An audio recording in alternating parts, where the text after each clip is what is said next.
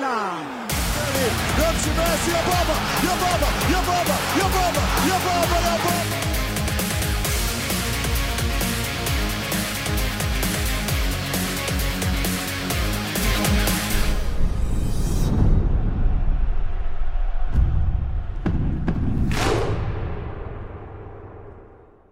سلام خیلی خوشحالیم که با اپیزود سیوم از توتال فوتبال در کنار شما هستیم. اینجا پادکست تخصصی فوتبالی توتال فوتباله. من محمد رضا حکیمی هم افتخاری دارم که در روز چهارشنبه 11 اسفند ماه ساعت 22:47 دقیقه دکمه شروع. نه هیچ دکمه دیگه دکمه شروع این اپیزود رو بزنم. اپیزودی به نام مبارز که توش بحثای چالشی زیاد داریم. قرار با هم بحث و مبادله مبادله نظر. نه چیز دیگه. بیشتر داشته باشیم و موضوعات ریز زیادی هم داریم. اما موضوع اصلیمون هم مختص اتفاقی که در حوزه سیاست افتاد و جنگ و سیاست بازی که وارد فوتبال شد. اما قبل از اینکه کارو شروع بکنیم با علیرضا سهیل و عرفان عزیز همراه بشیم. علیرضا جان سلام. امیدوارم حالت خوب باشه. آقا سلام علیکم. امیدوارم حال همه کسایی که ما رو گوش می‌کنن. عرفان سهیل که بعد مدت کروناش خوب شده. خودت و خوب باشه و اگه از توی آلمان شنونده ای داریم سلام ما رو برسونم به آقای امین فردین و مادر گرامی. با ذکر دابای دابای بریم تو کار. بسیار مامانی خوبی داریم علیرضا جان تا ما رو افشاگری نکردن بریم سراغ آقا سویل من سلام عرض می‌کنم به همه عشقام واقعا. یعنی بعد از این دوره بسیار بدی که داشتم قدر همتون رو الان خیلی می‌دونم دیگه. واقعا چقدر دوستتون داشتم چقدر دوری از شما برام سخت بوده. آیه تالشی بنده در همین تریبون ارادت خودم رو به شدت و به کرات به شما و این جمله زیباتون عرض می‌کنم. خیلی دیگه خوشحالم خیلی حال می‌کنیم ان دیگه. بفرمایید که آقا عرفان هم یه سلامی بکنن و بریم رو کار. عرفان جان عزیز سلام علیکم. برو سراغ سلام علیک تو و بعدم برو سراغ مسئله که باهاش توتال فوتبال فارسی رو. فوتبال فارسی شروع کردیم. خودت هم استارت بحثی رو بزن که می‌خوایم راجع به مسئله اوکراین و روسیه داشته باشیم بخوایم تبادل نظر بکنیم. ضمن اینکه بعدا ما موزیک های مربوط به این بحث رو هم خواهیم شنید در خلال بحثمون. مرسی ممنونم. من عرض سلام و ادب دارم خدمت همه شنونده. خیلی خوشحالم که سهیل و علیرضا و این اکیپمون دوباره برقرار شد. به دلایل مختلف حالا اومیکرون بوده و مسائل دیگه نداشتیم متاسفانه که الان خدا رو شکر همه هستن. جای بقیه بچه ها خالی علی محمودی و علی روان به خصوص. از بر بچه های پای ثابت و رضا که عزیز ما همیشه هستش و دمش هم گرم. پیرو بحثی که شنبه داشتیم و راجب اصلا چرایی سرشاخ شدن روسیه با اوکراین و این اتفاق کهنه صحبت کردیم. امیدوارم هستیم که هر اپیزود نسبت به اپیزود قبلی خود وضعیت آرامتر بشه و به سمت صلح کشیده بشه. کار حالا صلح که منظور دوستی نه بالاخره جنگ تموم بشه. ولی متاسفانه اوضاع بدتر میشه که بهتر نشده حقیقتشو بخواید. اما دیگه می‌خوایم حالا حداقل فوتبالی بررسی بکنیم. یه خورده بیشتر. یه بحثی که یه نکته خیلی کوتاه بگم. جان. هفته پیش اون آخرای بحث راجع به تغییر احتمالی میزبان فینال لیگ قهرمانان من و علیرضا داشتیم صحبت می‌کردیم. تو خود اپیزود هم هست که من گفتم علیرضا به نظر چی میشه؟ این چهارشنبه شب بود یعنی هم مثلا ساعت دو... قبل از 12 11 و 40 اینا بودش. علیرضا گفت حالا چیزی هنوز نشده. حالا بیشتر بحثای جنگ هست ولی هنوز آره, آره. هنوز اتفاق مثلا آنچنان که شلی که صورت بگیره گفت حالا باید یه چیزی بشه که این میزبان عوض بشه. یعنی قشنگ 6 7 ساعت نکشید که یعنی ما صبح از خواب پاشدیم 8 صبح زده بودن و این مسئله اتفاق افتاده بود. از همین مردم اوکراین اسخای می‌کنم. واقعا شرمنده. ببخشید. خب نمی‌خواستم خیلی اصلا خیلی عجیب بود. من اصلا فکرشو نمی‌کردم به این سرعت این اتفاق بیفته. بله در همین راستا حالا الان داستانی که هست که یه خورده فضاش هم فضاییه که میشه زیاد صحبت کرد اینه که اگر که این اتفاق بیفته یعنی دوتا ایالت اصلی دونسک و لوهانسک جدا بشوند اینا خب از سال 2014 تقریبا 8 سال پیش اصطلاحا اعلام خواسته استقلال طلبیشون رو رسما اعلام کرده بودن. و به پشتوانه روسیه و شخص آقای پوتین بودم که این کار رو کردن طبیعتا. الان قضایا با توجه توضیحاتی که دادیم حالا دیگه نمی‌خوایم توضیح بدیم اگر می‌خواید بیشتر بدونید برید اپیزود فارسیمون و اپیزود فارسی روز شنبهمون که دوشنبه منتشر شد رو ببینید بشنوید. دیگه قضیه رسیده به بیخش. حالا می‌خوایم با این فرض بریم جلو که اگر این جنگ تموم بشه نتیجهش این بشه که اینا جدا بشن. چه اتفاقی در مورد باشگاهی که دارن میافته؟ بالاخره باشگاهی که احتمالا همه اسمشون رو شنیدن که شاختار دونست که که خب باشگاه بالاخره معتبریه. گروسی بسیاری از تیمات همین رئال رو زمین گیر کرد تو همین یکی دو سال اخیر. و یه باشگاه دیگه هم که زوریایی که خب شاید شنیده باشید به خاطر اینکه شهاب زاهدی ایرانی هم داخلش بازی می‌کنه. هنوز صحبت جنگ نشده بود یکی باشگاه ایرانی رفته بود سراغش گویا. حالا راجع به اینا می‌خوایم صحبت کنیم که چه حالتهایی وجود داره چه اتفاقی ممکنه بیفته به لحاظ قانونی وقتی که دوتا حالا منطقه از یک کشوری جدا میشن اینا طبیعتا باشگاهشون هم از اون لیگ جدا خواهند شد. سرنوشت بعدیشون باید مشخص بشه. آیا می‌تونن به لیگ روسیه بپیوندن؟ آیا اگر نپیوندن چه اتفاقی میفته یوفا برای اینا چه تصمیمی باید بگیره؟ سیستم گزینش باشگاه اروپا و لیگ اروپاشون چه جوری میشه؟ اصلا لیگ درون این ایالت ها و این کشورها چه جوری میشه؟ آیا کشور حساب میشن؟ راجع به اینا می‌خوایم صحبت کنیم. این مقدمه بودش که حالا محمد رضا بیاد برای تکمیل قضیه. من وسطاش اضافه میشم نکاتی رو اضافه می‌کنم. آره حتما. من توضیح میدم راجع به این مسئله. ضمن اینکه تو پرانتز اینم بگم وقتی که توی همچین شرایطی قرار میگیم یکی بحث باشگاه های حالا میگم بقیه بچه‌ها درگیر بحث میشن. یکی بحث باشگاه های یکی بحث بازیکن یعنی جدای از اینکه اتفاقی بخواد برای این باشگاه یا بقیه باشگاه های درگیر این اتفاق حالا چه تو روسیه چه اوکراین بیفتن وقتی که شرایط جنگی وجود داره تک تک بازیکنان می‌تونن با تکیه بر یکی از بندایی که توی اساسنامه انضباطی فیفا هست قراردادشون رو فسخ بکنن. و به یک طرفه حتی بدون رضایت البته بازیکنه که تا الان این اتفاق براشون افتاده مثل مثلا راکیتسکی بازیکن سابق تیم ملی اوکراین که تو تیم زنیت سن پترزبورگ هم تیمی سردار آزمون هم بود که همین امروز قراردادش رو فسخ کرد. و جالبیش اینه مثلا یه سری از آدمایی درگیر این اتفاق شدن. حالا کلیچکو رو که داشتیم قبلا یا سرمربی تیم شریف مولاوی که اومده به کمک اوکراینیا اسلحه دست گرفته. همین پنج ماه پیش اومد تو برنابئو رئال مادرید برد.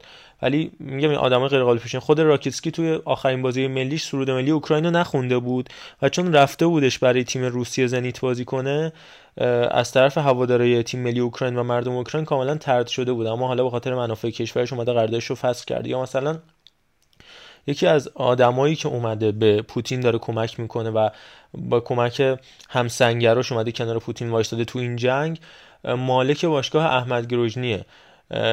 و اومده کمک کرده. می‌دونید اون باشگاه ترک گروژنی سابق یا احمد گروژنی حال حاضر تیمیه که با تشکر خوشرو فاضل عزیزم دوست خوبم که این اطلاعات رو به من کمک کرد توش. اون باشگاه مال منطقه به نام چچن که خب قطعا باش آشنا هستید. اگر سریال اگر که سریال خوب بجل فهم دیده باشید یه بخشی که حالا پژمان جمشیدی و سام درخشانی سفر می‌کنن اشتباهی توی قطاری قرار می‌گیرن که حالا اون درگیری که پیش میاد همون چشنا هستن که سری آدمایی هستن که یه مقدار جنگ طلب و این داستان هست. حالا اون باشگاه ترک گروژنی سابق احمد گروژنی حال حاضر که رمضان قدیروف الان مالکشه قبلا مال احمد قدیروف بود باباش که به خاطر اینکه احمد قدیروف توی درگیری توی یه ورزشگاهی کشته شد اسم اون باشگاه به جای ترک گروژنی شد احمد گروژنی.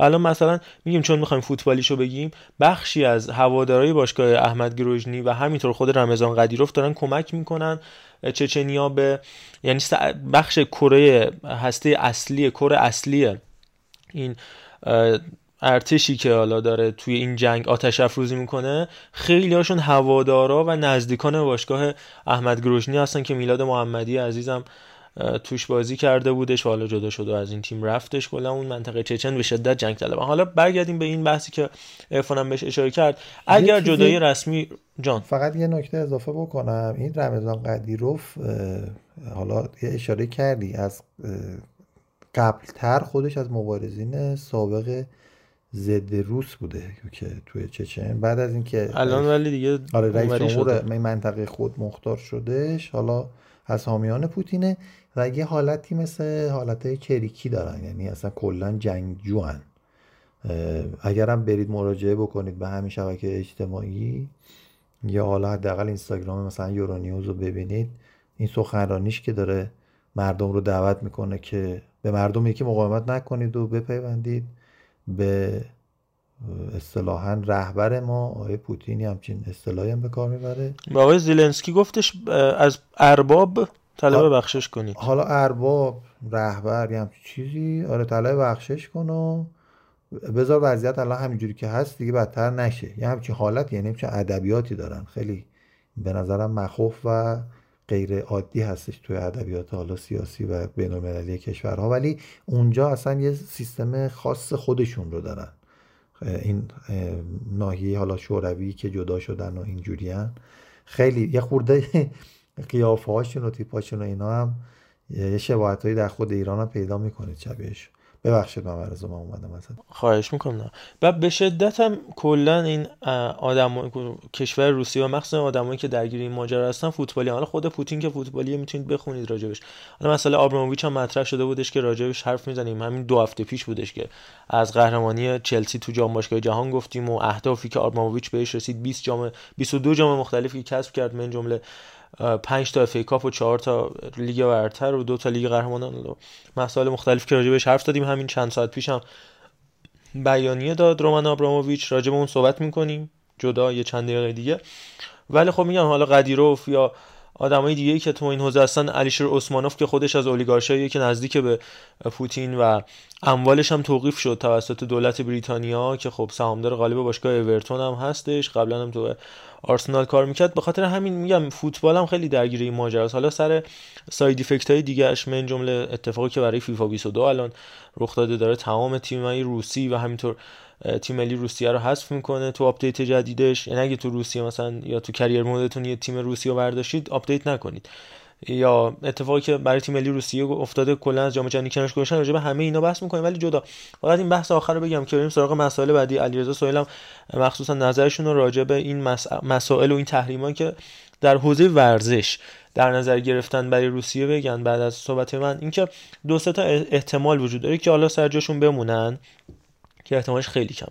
یه حالت دیگه هستش که بپیوندن به لیگ روسیه که در این صورت باز یه سری اتفاقای خواهد افتاد در مورد حمل و نقل و جابجایی. یعنی اگر این کشور گشایی رخ بده توسط پوتین و این اتفاق انجام بشه با سر جا مثلا transport هایی که دارن تیم های مختلف بخوان جابجا بشن قصه داریم. و از اون مهمتر یه بحث دیگه ای وجود داره که مثلا همین الانش 4 5 سال فکر کنم تیم زوریا لوهانسک تو لوهانسک بازی نمی‌کنه. یا همینطور تیم شاختار هم همینطور. این اتفاق براش افتاد یا اینکه جابجا باشن فعلا برن توی شهر دیگه. یه نوع سومی هم وجود داره. اینکه خود یوفا طبق پروتکلی که در نظر گرفته اونا خود یوفا براشون انتخاب بکنه که بازیاشون تو چه لیگی و تو چه استادیومی برگزار بشه. شبیه همون اتفاقی که داشت برای بارسلونا توی استقلال کاتالونیا میافتاد که حالا مثلا بارسا گفتش من می‌خوام برم تو لیگ برتر بازی بکنم. بعد گفتش من می‌خوام برم توی لیگ که فرانسه بازی کنم در نهایت حالا اون اتفاقی که نیفتاد. ولی این احتمال خیلی زیاده که یوفا حکم بده که چه اتفاقی میفته. ولی همین الان طبق پروتکل ها و احکام انضباطی که هست تمامی بازیکن ها می‌تونن با استفاده از دو بند متفاوت تو قراردادشون توی شرایط جنگی فصل بکنن و از تیمشون جدا باشن. یه چیز شبیه بهش اگر بخوایم یه دژاووی داشته باشیم. اون کودتایی که توی ترکیه رخ داد همون مدت کوتاهی که رامین رضاییان و مهدی طارمی رفته بودن برای چاکار ریز اسپور بازی می‌کردن. تو همون مدت اگر که اون ماجرا ادامه پیدا می‌کرد مثلا طارمی رضاییان یا هر بازیکن دیگه می‌تونست به صورت یک طرفه قراردادش رو فسخ بکنه و جدا بشه. و احتمالا هم یکی از دلایلی که حالا اون زمانهای عبدالصمد ابراهیمی که وکیل این دوستان بودن به اتفاقای هدایتی و دوستانی که در نهایت باعث شدن اون احکام و اون محرومیت رو صورت بگیره فکر می‌کنن که این اتفاق میفته اومده بودن این کارو کرده بودن که در نهایت منجر به اون حکم سنگین و 900 هزار یورو و سفر آقای روحانی به ترکیه و اتفاقای بعد از اون شدن. اینا همه به اون ماجراها برمیگرده. حالا باید دید با توجه جدی شدن این بدون قیاس با اتفاقی که برای ترکیه افتاد چی میشه؟ حالا من سر نخه بحثی رو باز می‌کنم. علیرضا شروع بکنه در جواب من و همینطور سهیل و ارفان بحث اینه که آقا چرا این یه دونه جنگ انقدر متفاوت باش برخورد شده؟ من میگم من خودم اگه بخوام یه نظر ابتدایی داشته باشم یا خوبه. اصلا ما میگیم با همه بد برخورد شده اونقدر اهمیت داده نشده. برگردیم به همین روسیه و اوکراین. ماجرای کریمه که 4 5 سال درگیرش بودن و تو سال 2018 استقلالش به وجود اومد و الی آخر. اونقدر اهمیتی براش قائل نشدن. ما الان دیدیم حالا من میگم بحث فوتبالیشو دارم میگم و ماجراهای دیپلماتیک و سیاسیش داستان دیگه ای ولی از کاپیتان شدن زینچنکو اتفاقی که یعنی دور تا دور استادیوم لندن المپیک لندن پرچم اوکراین بود به خاطر یارمولنکو که حالا عکس دیکلان رایس هم احتمالا روی کاور ما دارید می‌بینید که لباس یارمولنکو رو دست گرفته و همه بازیکنای وست هم شماره هفت پوشیده بودن. اتفاقی که برای یارمچوک افتاد تشویقش بستن بازوبند کاپیتانی تو بازی بنفیکا و اشکایی که از چشم از چشمای یارمچوک جاری شد. استوری که فدور اسمولوف گذاشت کیتسکی که راجبش صحبت کردم فسخ قرارداد آدیداس. آدیداسی که برای اینکه بخواد چهره خودش رو بهبود بخشه حالا از ماجرای گرین وود که راجبش حرف زدیم تا همین الانم داره این کارها رو انجام میده. آندری ورونین قراردادش رو فسخ کرد فکر کنم با اسپارتاک مسکو گیزدول سرمربی آلمانی که شاغل لیگ روسیه بود همین کار رو انجام داد. و شالکه شالکه آلمان که هر حال سالیان برید فکر می‌کنم اپیزود 23 پاننکا هستش. ما مفصل تقریبا یک ساعت راجع به دخالت گازپروم توی ورزش و به خصوص تیم شالکه صحبت کردیم. حالا کاش حسین عزیز حسین علی زاده حالا هفته پیش نمی‌دونستیم این اتفاق میفته و نه ازش میپرسیدیم راجع به گازپروم و شالکه. ولی ما مفصل تقریبا یک ساعت راجع بهش صحبت کرده بودیم تو پاننکا که چه کارایی کرده گازپروم تو حوزه فوتبال. و حالا فسخ قراردادی که یوفا با گازپروم اون یکی از دهمی اصلی خودش صورت داد و الی آخر این همه ماجراهای متفاوت و این دیگه آخری فیفا 22 دیگه میگم تیشه آخر به ریشه این ماجرا بود. هم میگم آقا اگر میگید فوتبال از سیاست جدای الان نظر من بازیکنهای فوتبال بازیکنهای تیم ملی روسیه. الان شما مثلا به عنوان یک بازیکن تیم ملی روسیه باشید مثلا مانو فرناندس باشید یا دنیس چریشف. دنیس چریشف چه گناهی کرده که نباید بتونه تو جام جهانی بازی بکنه؟ مسائل سیاسی رو وقتی میگید قاطی نکنید با فوتبال وقتی میگید شعار مذهبی زیر لباستون نزنید اینا هم خب بحث مهمیه. می‌دونم شما می‌خواید کشور روسیه رو تحت فشار بذارید از حوزه های مختلف. ولی چرا تو اعتراضای دیگه ای که تو بقیه کشور صورت گرفت این کار نکردید؟ چرا توی جنگای دیگه این کارا رو نکردید؟ حالا ماجراهای هستش که دو طرف راجع بهش صحبت می‌کنه. از ماجرای یمن و عربستان گرفته. عربستانی که اومده این همه جنایت کرده. نمونهش حالا مسئله یمن یا اتفاقات دیگه خاشقچی الاخر و بعدم میاد به راحتی نیوکاسل رو می‌خره و هیچ اتفاقی هم نمیفته یا همین قطر که جام جهانی رو در حال برگزاریش هست. آخرین پرونده که برای قطر باز شده اینه که میاد همین هفته پیش بلومبرگ مطرح کرد. میاد جاسوسان بازنشسته CIA رو استخدام می‌کنه و میاد شنود می‌کنه. یه پروژه هست به نام پروژه ریبورد که راه اندازی شده. و مثلا کسی مثل سوانسیگر که رئیس فدراسیون فوتبال آلمان هستش شنود می‌کنه زندگیش رو تحت نظر قرار میده. تو, تو سوانسیگر رو به عنوان رئیس فدراسیون فوتبال آلمان چرا که صحبت کرده بود علیه میزبانی تیم کشور قطر توی جام جهانی که آقا اینا جنایت می‌کنن اینا کارگرا رو می‌کشن و الی آخر. و این همه جنایت رو در حق بشریت و این همه کارگرای بدبخت و بیچاره انجام دادن. حالا جدای این جاسوسی که اومدن انجام دادن توی یه مؤسسه به نام گلوبال ریسک ادوایزر که مامورای قدیمی CIA توش کار می‌کنن اینا رو استخدام کردن که مخالفین قطر رو برای میزبانی جام جهانی تحت فشار قرار بدن و در نهایت با گرفتن آتو ازشون اذیتشون بکنن اونا هم بیان بشن موافقش. پس چرا فقط برای این بحث انقدر شما فعال شدید من راجع به گازپروم هم یه توضیح خیلی کوتاه بدم بعد بریم با علیرضا همراه بشیم. گازپروم خب همونطور که می‌دونید قول انرژی کشور روسیه است که یه خط لوله‌ای داره به عنوان نورد استریم. که انتقال گاز از شمال غرب روسیه رو داره به شمال شرق آلمان و دریای بالتیک و با بدون توجه به منافع کشورهایی مثل لهستان و لیتوانی و لتونی و استونی میاد این کاراش رو انجام میده و چه روسیه رو تو قاره سبز خدچه دار کرده بود که یادتون باشه چندین بار تو بازی های مختلف شالکه مثلا یه سری بنرایی می اومدن حامیان محیط زیست پهن می‌کردن و می اومدن ضد گازپروم تبلیغات می‌کردن. اصلا 2005 بعد اومد حضور خودش رو تو فوتبال خیلی بیشتر کرد بیش از 100 میلیون دلار سالانه خرج کردش. بازیکن مثل آرشاوین مثلا اسپانسرشون بودن تبلیغشون رو می‌کردن و به شدت فعال شدش. چرا که فکر می‌کرد اون اسپورت واشینگر رو می‌تونه انجام بده.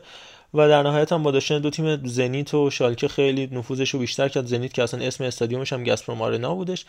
و حالا در نهایت به شدت به دولت روسیه وابسته بود و سعی میکردش تو فوتبال دخالت بکنه که حالا این ماجرا براش رخ داد و از سال از 18 مارس 2014 یه رفراندومی که انجام شد. توسط جامعه بین الملل این شرکت گازپروم تحریم شد و به صورت رسمی شناخته نشد بعد از اون اتفاقاتی که برای کریم افتاد. ممنونم از سایت خوب فوتبال 360 بابت این مقاله‌ای که در مورد گازپروم توضیح داده بودش و همینطور مقاله قبلی که توی اتلتیک راجع بهش صحبت شده بودش. بریم با علیرضا همراه بشیم. علیرضا نظرتو بگو. فکر می‌کنی که بیش از حد کم زیاد طبیعی من فکر می‌کنم دارن یه مقداری سوء استفاده هم می‌کنن و واقعا بازیکنای یعنی ورزشکارای روس مثلا والیبال که حالا ماجرای لیگ جهانی هم اتفاق افتاد این وسط مقصر نیستن توی این ماجرا که بخواد انقدر بهشون ظلم بشه. ببین از اینجا تا اوکراین قضیه شوافه یعنی هیچ چیزی بالاتر از این نیستش. چون اتفاقی که داره الان میفته اینه که همیشه این دوستان یعنی کسایی که توی این فوتبال توی هر ورزش دیگه قدرت داشتن رؤسای فدراسیون جهانی بودن همیشه این اعتقاد داشتن که آقا فوتبال به دور از سیاسته. اما ما نمونه های زیادی داریم می‌بینیم که فوتبال سیاست زمانی به هم نزدیک میشن که جوری که این دوستان بخوان حرکت کنه. یعنی جوری که اینا بخوان بچینن. یعنی الان بچه دو ساله می‌دونن که اون public fund investment ی که عربستان اومده ازش استفاده کرده و تو پرمیر لیگ سرمایه گذاری کرده مال کیه؟ ولی خب به راحتی چشم روش میبندن اما خب روی آبماویچ این کار نمی‌کنن. چرا؟ چون روسیه یه جورایی شبیه ایرانه که قدرت داره.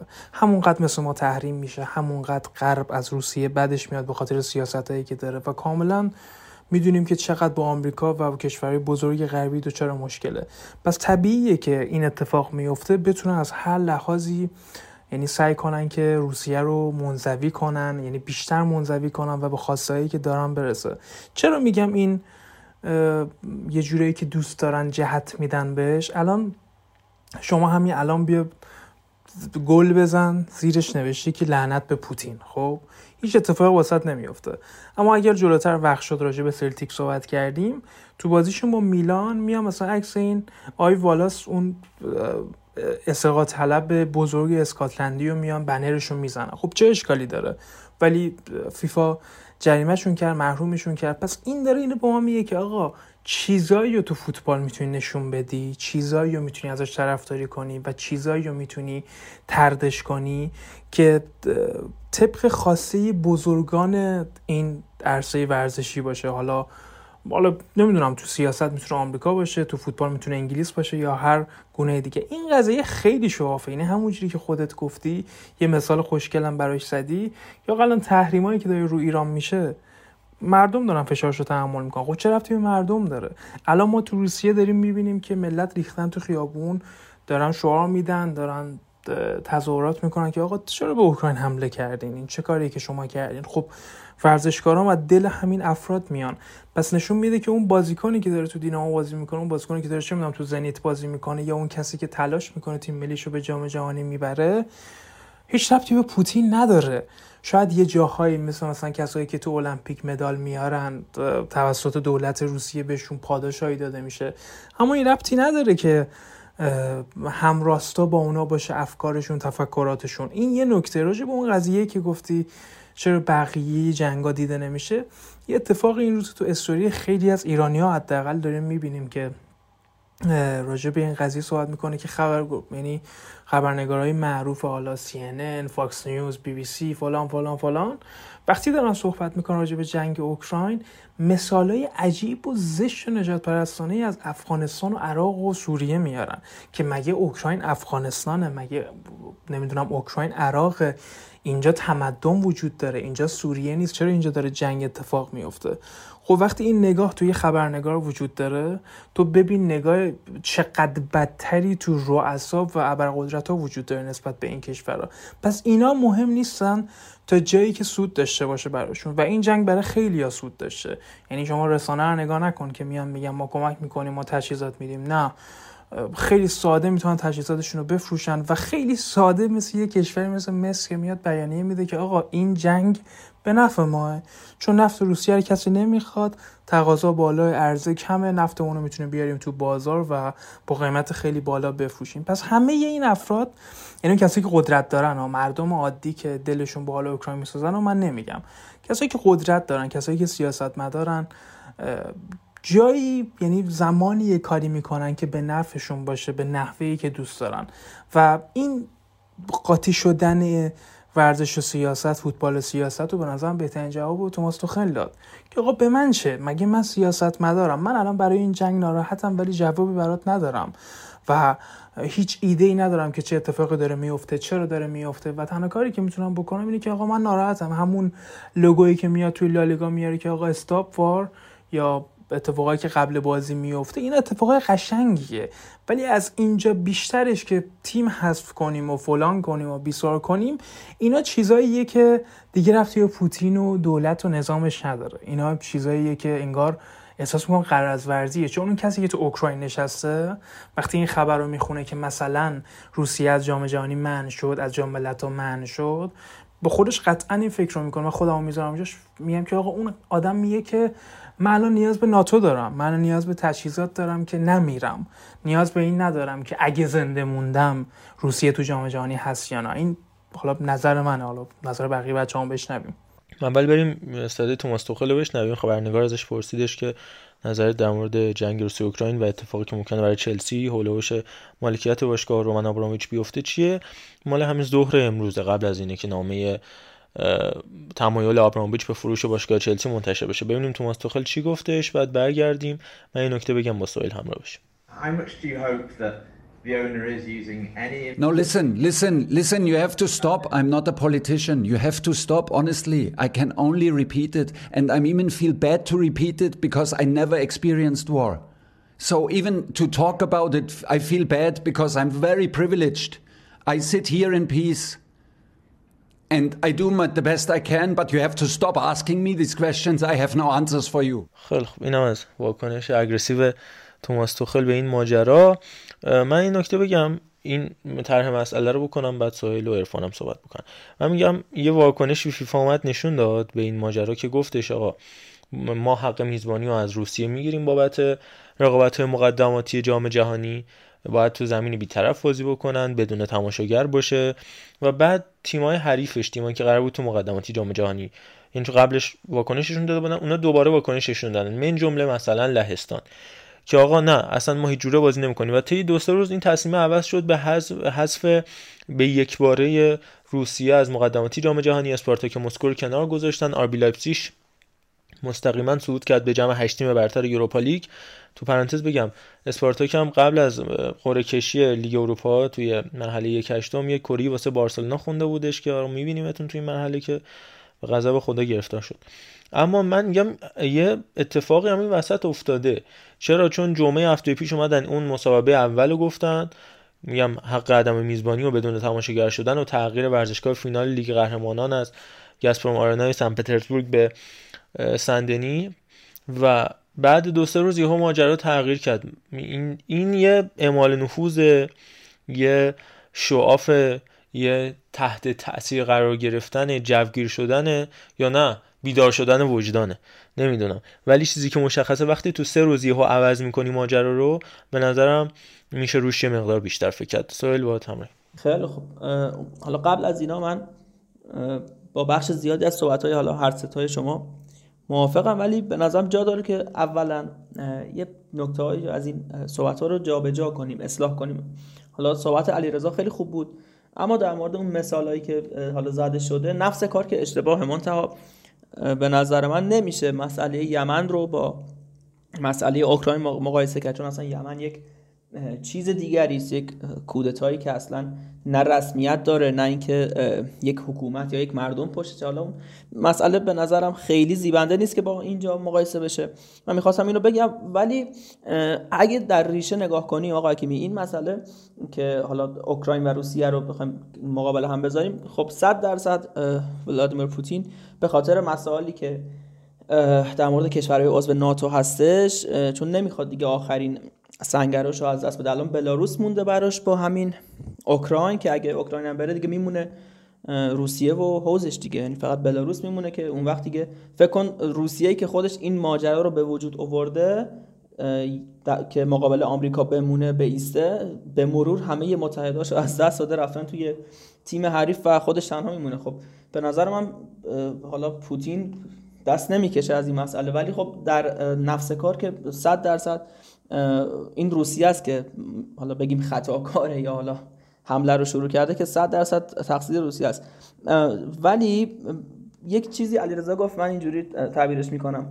در مورد این شوافا و صحبت ها ما باید ببینیم که کجا برامون نون داره کجا برامون به هر حال حالا اون چی میگن تقدسگرایی رسانه‌ای و اون خبرهایی که مثلا ما دنبال فلانیم دنبال بیساریم دنبال صلحیم ولی کن از این ور می‌بینیم که مثلا در مورد سوریه از این اتفاق نیفتاد در مورد اسرائیل نیفتاد. حالا من به قول توخل آدم سیاسی نیستم ولی خب دیگه اینا بدیهیاته که در مورد عراق نیفتاد که عراق به نظر من مثال بارزش در تمامی قرن 21 و حتی 20 هم هست دیگه. این این 200 سال ما بذاریم کنار هم دیگه. عراق سمبل این ماجرایی که به ناحق توسط آمریکا اینجوری شد. حتی ایران در اون هشت سال اینجوری شد ولی به جای اینکه تحریمی چیزی شکل بگیره علیه این کشورها این ایران بود که از طرف صد چه هزار تا کشور این شکلی تحریم شد و مقابلش وایسادن. خب من فقط اینو اضافه کنم بعد حالا ببینیم آقای عرفان چه صحبتی دارن. در مورد این محرومیت ها من اینجوری میگم اینجوری برداشت می‌کنم که امروز هم حالا فیبا اومد تیم ملی روسیه رو محروم کرد. تیم ملی روسیه یکی از اصلا تیمای بلوک شرق اروپا جز قلدرای اصطلاحا بسکتبال هستن. اونایی که یورو لیگ دنبال می‌کنن می‌دونن همیشه تیمای روسیه بلاروس استونی اون منطقه اصلا خیلی قدر هستن. همیشه توی جامعه جهانی المپیک حرفی برای گفتن دارن توی اون چی میگن؟ چیزای پایانی هستن. ولی اینا چه گناهی دارن؟ من متوجه نمیشم که حالا تو می‌خوای یه فشاری رو به قول علیرضا بذاری روی این کشور ولی الان مثلا پوتین خیلی ناراحت میشه بهش بگی که خب تو توی جام جهانی 2022 نیستی یا براش مهمه. خب اون می‌خواد اون دو تا استان چیزو نگه داره. اصلا براش این چیزا مهم نیست. ولی این وسط سرنوشت انتا بازیکنی که تلاش کردن زحمت کشیدن توی این چند سال و از طرف دیگه این مردمی که حتی به نظر من مردم عادی خود روسیه خیلی موافق جنگ نیستن و بارها دیدیم که اعتراضاتشون چجوری بوده توی حالا مسکو و بقیه شهرها و این هم مگه ما فوت دلخوشی همون مردم می‌گیره مثلا مگه شعار فوتبال و فیفایی نبوده که به مردم شادی بدیم و نمی‌دونم وسیله برای صلح. و مگه این همیشه فکر کنم کریسمس که میشه این چیزو می‌ذارن. مثلا اون جنگ بین آلمان و انگلستان که شب عید آره. فوتبال بازی کردن و جنگ و کنار گذاشتن. مگه اینا چرا چرا الان از این خبرها نیست؟ چه گناهی کرده مردمشون من یه پرانتزی آره اضافه بکنم. بعد تموم شد. بعدش بریم شرفان خیلی تاثیرگذار بود. نه. تاثیر گذار آره دیگه به نظرم کافیه. من چون ریام هنوز خیلی خوب نشده به نظرم کافیه. بعد یه نفس بگیر تا بحث بعدی. من دو تا نکته بگم. اولا بهار عربی یادمون بیاد. اوکی بحث داخلی بوده خود مردم بحرین بوده و حکومت بحرین. ولی مگه دو تا بازیکن تیم ملی بحرین زنده بازیکن فوتبال اصلا خودی که خود خود فوتبال و ورزش زندانی نشدن. مگه مدت ها بازیکن ملی پوش فیکس تیم ملی بحرین تو زندان نبود سر این ماجراها؟ چرا هیچ واکنشی ندیدیم؟ اصلا اونو بذاریم کنار. بیایم ایران. الان یه هفته گذشته چون این بحث رو بیشتر نزدیک به ایران می‌کنم که ارفانم چون این مسئله رو شاید بهتر بتونه از من راجبش صحبت کنه فقط. من یه پرانتزی با کردم و یه طرح موضوعی می‌کنم. مگه الان چند وقت جنگ روسیه و اوکراین شروع شده؟ یه هفته است تقریبا به صورت رسمی ها. تقریبا یه هفته است که از یعنی برافروخته شدن اون آتش گذشته. خب تو این یه هفته این همه تصمیم گرفتید و این همه کار کردید و این همه تحریم و این همه بایکوت و الاخر اوکی مشکلی هم نیست. ولی چیزی که کاملا مشخصه اینه که تو جنگ ایران و عراق کاری به ادامهش نداریم که حالا یک سری دستوراتی اومد رسید که بریم یه سری پیشروی ها بکنیم و ما بریم کشور گشایی کاری به اون نداریم ولی تو همون یه هفته اول یه ماه اول شیش ماه اول مگه غیر از این بودش که عراق به ایران حمله کرد؟ مگه همون زمان تیم ملی ایران توی جام ملتی آسیا درگیر نبود؟ تو همون شهری بره سال 59 چرا هیچ اتفاقی نیفتاد؟ مگه چرا ایران به کویت اون ماجراها توش رخ داد؟ مگه دقیقا حسن روشن به خاطر برادرش و پدرش برنگشت به ایران وسط اون تورنمنت؟ چرا هیچ اتفاقی نیفتاد؟ و حالا من یادمه که توی جریان اعتراضات سال 88 که خب اون همه آدم جون خودشون از دست دادن یادم که یه مسابقاتی بودش و توی اون مسابقات قرار بود تیم ملی پینگ پونگ ایران بره به مصر. و گفتن آقا به خاطر اتفاقی که در خاک ایران داره رخ میده و کشته هایی که وجود اومده در ایران در جریان اعتراضات سال 88 ما به ورزشکارای تیم ملی ایران پینگ پونگ بازی تیم ملی ایران ویزا ندیم.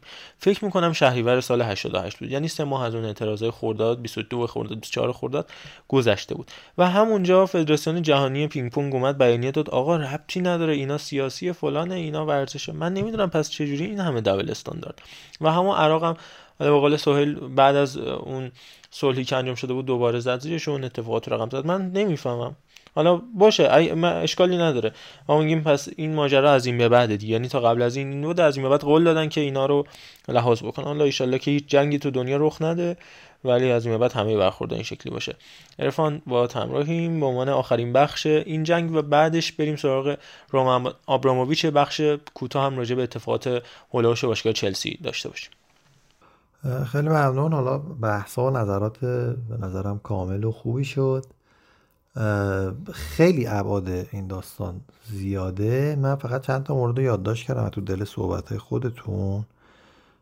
که راجبش صحبت کنیم بعدش هم بریم سراغ باشگاه چلسی. ببینید یه بخش یه تفاوتی که داره این مدل جنگی که الان روسیه داره با اوکراین اینه که همین مردمی که ما داریم صحبت می‌کنیم به شدت حمایه یا طرفدار خود پوتین و سیاست های روسیه هستن. در حال حاضر یا توی همین یک هفته طرفدار شدن یعنی افزایش پیدا کرده حامیان سیاست های روسیه. و یه دلیل دیگه هم اینه که اون کشورهای جدایی اون حالا مناطق جدایی طلب اون خود دونسک و لوهانسک به شدت خواستار اینن که حمایت پوتین رو داشته باشن و کشور روسیه رو. یعنی خودشون رو دارن میندازن تو بغل اینه به قول علی دایی قش کردن به طرف روسیه. یعنی داستان دو تا سر نداره ظالم و مظلوم یا مثلا مدافع و مهاجم. یه سری افراد این وسط هستن که تأثیر گذارن خب یه بخشی از این تحریم ها و دخالت های ورزشی و اجتماعی و کنش های اجتماعی غیر سیاسی میاد به سمت بحث های سیاسی جهت کنترل و بیدار کردن ذهن آدمایی که همین جوری یعنی این اعتقادات دارن که اونا حالا دیگه فشار بیارن یا اینکه بیخیال بشن از حمایت کشوری که داره الان مهاجم هست اصطلاحا. بالاخره جنگو شروع کرده ضربه اول و الان روسیه زده. این یه بحث. یعنی اینجا اون که مثلا میگیم که چه می‌دونم چریشف چه گناهی کرده درسته. ولی خب اون مردمی که طرفدارن و یه بخش اساسیشون طرفدار این سیاست ها الان. من موافق کاری که فیفا یا یوفا می‌کنن اصلا نیستم الان نه نظر مثبت دارم نه منفی. یعنی اینجا که دارم صحبت می‌کنم نه نظر مثبت دارم اعلام می‌کنم نه منفی. ولی یه سری گزینه های توجیه کننده وجود داره خلاصه تو این داستان. یه بر یه بحث دیگه هم اینه که یه بخش اساسی کلا این جنگ و این داستان ها سوای صداق سوای ارزم به خدمتون که استقلال طلبی دوتا منطقه و حالا صحبت که روسیه داره یا به قول علی دیگه داره تنها میشه اگر اوکراین هم دست بده خودش اونو بلاروس خودش اونو حوزش. یه بحث اساسی همون انتقال گازیه که ممرزا بهش اشاره کرد. کلا چند تا خط لوله اصلی هستش که لوله یامال به اروپا در حقیقت که برای آلمان رو تعمین می‌کنه گاز آلمان رو از بلاروس و لهستان میگذره. یه خط اصلی دیگه همون نورد استریم یکی که اصلا گاز اصلی آلمان رو تعمین می‌کنه از اوکراین رد میشه. اما طی همین مدتی که داریم صحبتشو می‌کنیم از سال 98 میزان انتقال گاز روسیه از اوکراین از 140 میلیارد متر مکعب در سال 98 یعنی 24 سال پیش الان رسیده به کمتر از 42 میلیارد متر مکعب. یعنی رسیده به یک سوم هم کمتر. یعنی نزدیک 70 درصد وابستگی خودش رو به اوکراین کاهش داده. ولی به همچنان عدد قابل توجهیه. در کل اروپا 35 درصد گازش رو کاملا داره از روسیه تامین می‌کنه. بقیهش رو باید ببره از یعنی جایگزیناش رو بخوایم بگیریم میشه از طریق هلند به نروژ یعنی از طریق نروژ باید بگیره. فرانسه که خب بیشترین مصرف انرژی جایگزین گاز و حالا سوختهای فسیلی رو از طریق انرژی ای داره. طریق یعنی نیروگاه اتمیش داره اون کمترین وابستگی رو داره نزدیک 5 درصده 4.5 درصد و اون داره از حالا از آفریقا و اینا تعمین می‌کنه. یعنی می‌خوام بگم که یک سری مسائل واقعا برای فوتبالی و ورزشی هستش که همون بحث اگه نگاه صنعتی داشته باشیم فوتبال مثلا بگیم صنعت سوم یا چهارم دنیا باشه بعد از صنایع نظامی و بعدش نفت و گاز و انرژی این الان همون موارد اول و دومه یعنی فوتبال و ورزش و اینا همه پشمه میفته بعد از این مسائل.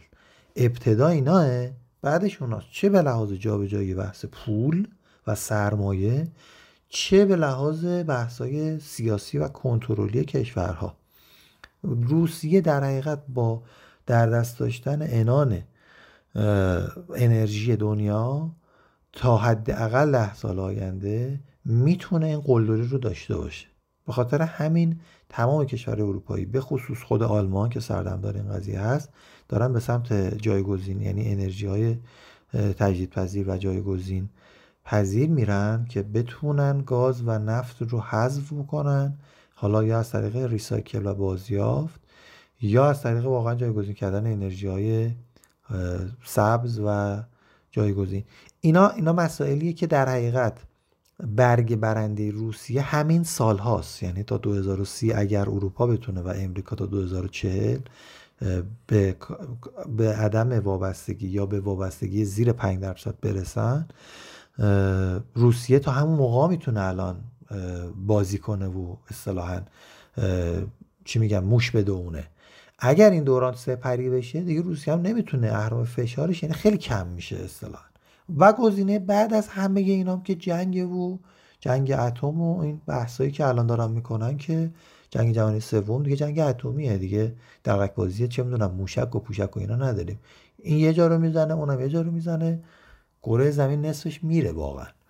و حداقل در مقام تهدید می‌تونیم بگیم مسئله یعنی اهرام خوبیه. از یه طرف دیگه یه کشوری مثل ایران که حالا طبیعتا قدرتی مثل کشور جهانی هم نداره بحث مذاکراتش به خاطر این اهمیت خواهد یافت که اگر یک کشوری مثل ایران هم بمب اتم داشته باشه از نظر ایدئولوژیک پتانسیل کلکل کردن با اینا رو خواهد داشت. الان توی این رأیگیری هم که شد توی سازمان ملل از 141 رأی ایران جزء رأی ممتنع بود که من تازه فکر می‌کردم حتی رأی موافق روسیه یا مخالف این تحریم ها و طرحی که داشت تصویب می‌شد بده. ولی به فعلا داره ممتنع بازی می‌کنه به همراه عراق ولی گرایشش به سمت روسیه بیشتره چون دشمناش تو اون سمت میدون بیشترن به نسبت این سمت میدون. و حالا اینکه میگیم که مثلا می مقایسه هم می‌کنیم یه خورده تصمیمات فیفا و یوفا رو برای کشورهای مثل ایران مثلا بحرین و اینایی که ممرزا مثال زد دو تا بازیکنشون که زندان بودن یه مقداری گذر زمان رو هم باید در نظر بگیریم. این یه بحثیه. یه بحثش هم که بحث قدرتی اون کشورها رو هم باید در نظر بگیریم دیگه. همونجوری که میگی خب نه فوتبال بحرین نه فوتبال ایران نه قدرت اینا. اونقدی بوده که بخوان مقاومت بکنن در برابر حالا یوفا فیفا و حالا پشت سر اینا کشورهای بزرگ اروپایی و امریکا باشه. ولی روسیه توان مقاومت داره دیگه. یعنی اونا یه دونه می‌زنن یه دونه جواب می‌گیرن بعد یه خورده شل می‌کنن. بعد دوباره یه خورده تهدید می‌کنن و این مسئله ادامه داره. حالا می‌خوام بگم این تهدیده تا کجا پیش میره؟ الان باشگاه چلسی های رومان آبراموویچ که صحبت شما کردیم همونجوری که محمد رضا گفت راجع موفقیت صحبت کردیم الان تحت فشاره. توی پارلمان بریتانیا و انگلستان داره بررسی میشه که اصلا اموال آیا آبراموویچ مصادره بکنن؟ آیا همچین حقی دارن یا خیر؟ یه اتفاقی سال 2018 افتاده بود اگر یادتون باشه. ما توی اون پاننکای اوایلش یه اشاره هایی فکر می‌کنم کردیم که ویزاشو خود انگلستان تمدید نکرده. ویزای سرمایه گذاریه یکی از ده مرد ثروتمند جهان رو تمدید نکرده بود برای اون موقع. و مجبور شد رفت پاس پرتغالی گرفت. از اون طریق اومد اقدام کرد. مشکل رفت آمدش رو حل کرد. الان به جایی رسیده که صحبت فروش یک و نه دهم میلیارد پوندی باشگاه مطرح شده. آدمی که 13 میلیارد یورو سرمایشه و از نزدیکان یا حداقل از پیروان خود مکتب پوتین و بالاخره یکی از شاهراههای انرژی روسیه دست این آدم هستش و داره میفروشه نفت و گاز اون سیستم رو. و حالا الان اون تحت فشاری که باشگاه رو بفروشه. ولی عدد و رقم دوستان خیلی بالاست. ببینید نیوکاسل و 305 یا 350 میلیون پوند خرید. 305 میلیون پوند خرید. ترکید دیگه. اصلا مونده بودن که آقا این عدد چی؟ این صندوق سرمایه گذاری عربستان چی میگه مثلا این عدد الان تقریبا 6 برابر اون عدد 6 و نیم برابر اون عدده. تازه که آبراموویچ گفته 4 میلیون پوند. یعنی یک و نه میلیون پوندی که برآورد شده یک و, یک و میلیارد پوندی که برآورد شده تازه چهار میلیارد پوند. گفته که باید ببینیم چجوری به نتیجه می‌رسه. اصلا امکان معامله یه همچین باشگاهی وجود دارد یا نه؟ اگر طرف تحریم بشه چون جزء لیست تحریمی ها هست. اگر طرف تحریمش هست امکان معاملهاش وجود داره یا نه؟ بحث های سویفت چی میشه؟ من حالا دیگه به بحث تحریم های سویفتی و بانک های سویفت و خود امریکا نپرداختم که یعنی مبادلات دلاری و اینا رو تحت تاثیر قرار میده که طولانی نشه. ولی راجع به حالا نظر بچه ها رو من بپرسم که آیا اصلا این اتفاق ممکنه بیفته؟ بعد اگه بیفته کی پتانسیل خریدشو داره؟ یه سری شرکت ها که اسمشون فاش نشده اومدن جلو. ولی آیا بازم یک عرب دیگه یا یک کشور عربی دیگه میاد پشت قضیه؟ چون اونا دارن این پولو. یا یه شرکت بزرگ دیگه خواهد اومد. ما هم میگم بریم یه لحظه در حد یه سی چهل ثانیه چون طولانی شد. بخشی از موزیک ایمجین جان لنون رو بشنویم با توجه به اون بیس شعری که داره و مباحثی که مراجع جنگ مطرح کردیم. یه مقدار ذهن بچه ها شنوندگان سبک بشه.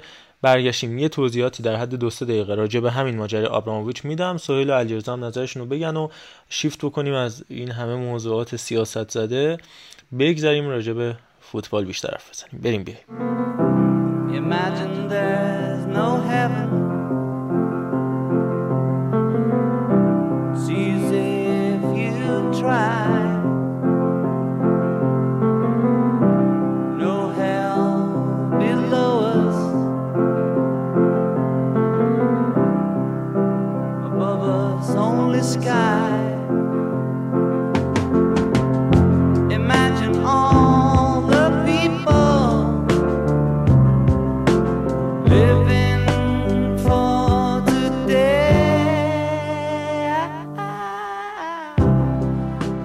خب برگشتیم. من دو سه تا از نکاتی که ارفان گفت یکم بیشتر براتون توضیح بدم و سری بریم سراغ علیرضا و سهیل عزیز. اون بند خدایی که صحبتش کردی توی مجلس انگلیس کریس برایانت نماینده حزب کارگر تو مجلس انگلیس که گفته بود هرچه سریعتر مصادره بکنید. اموال آبراموویچ رو.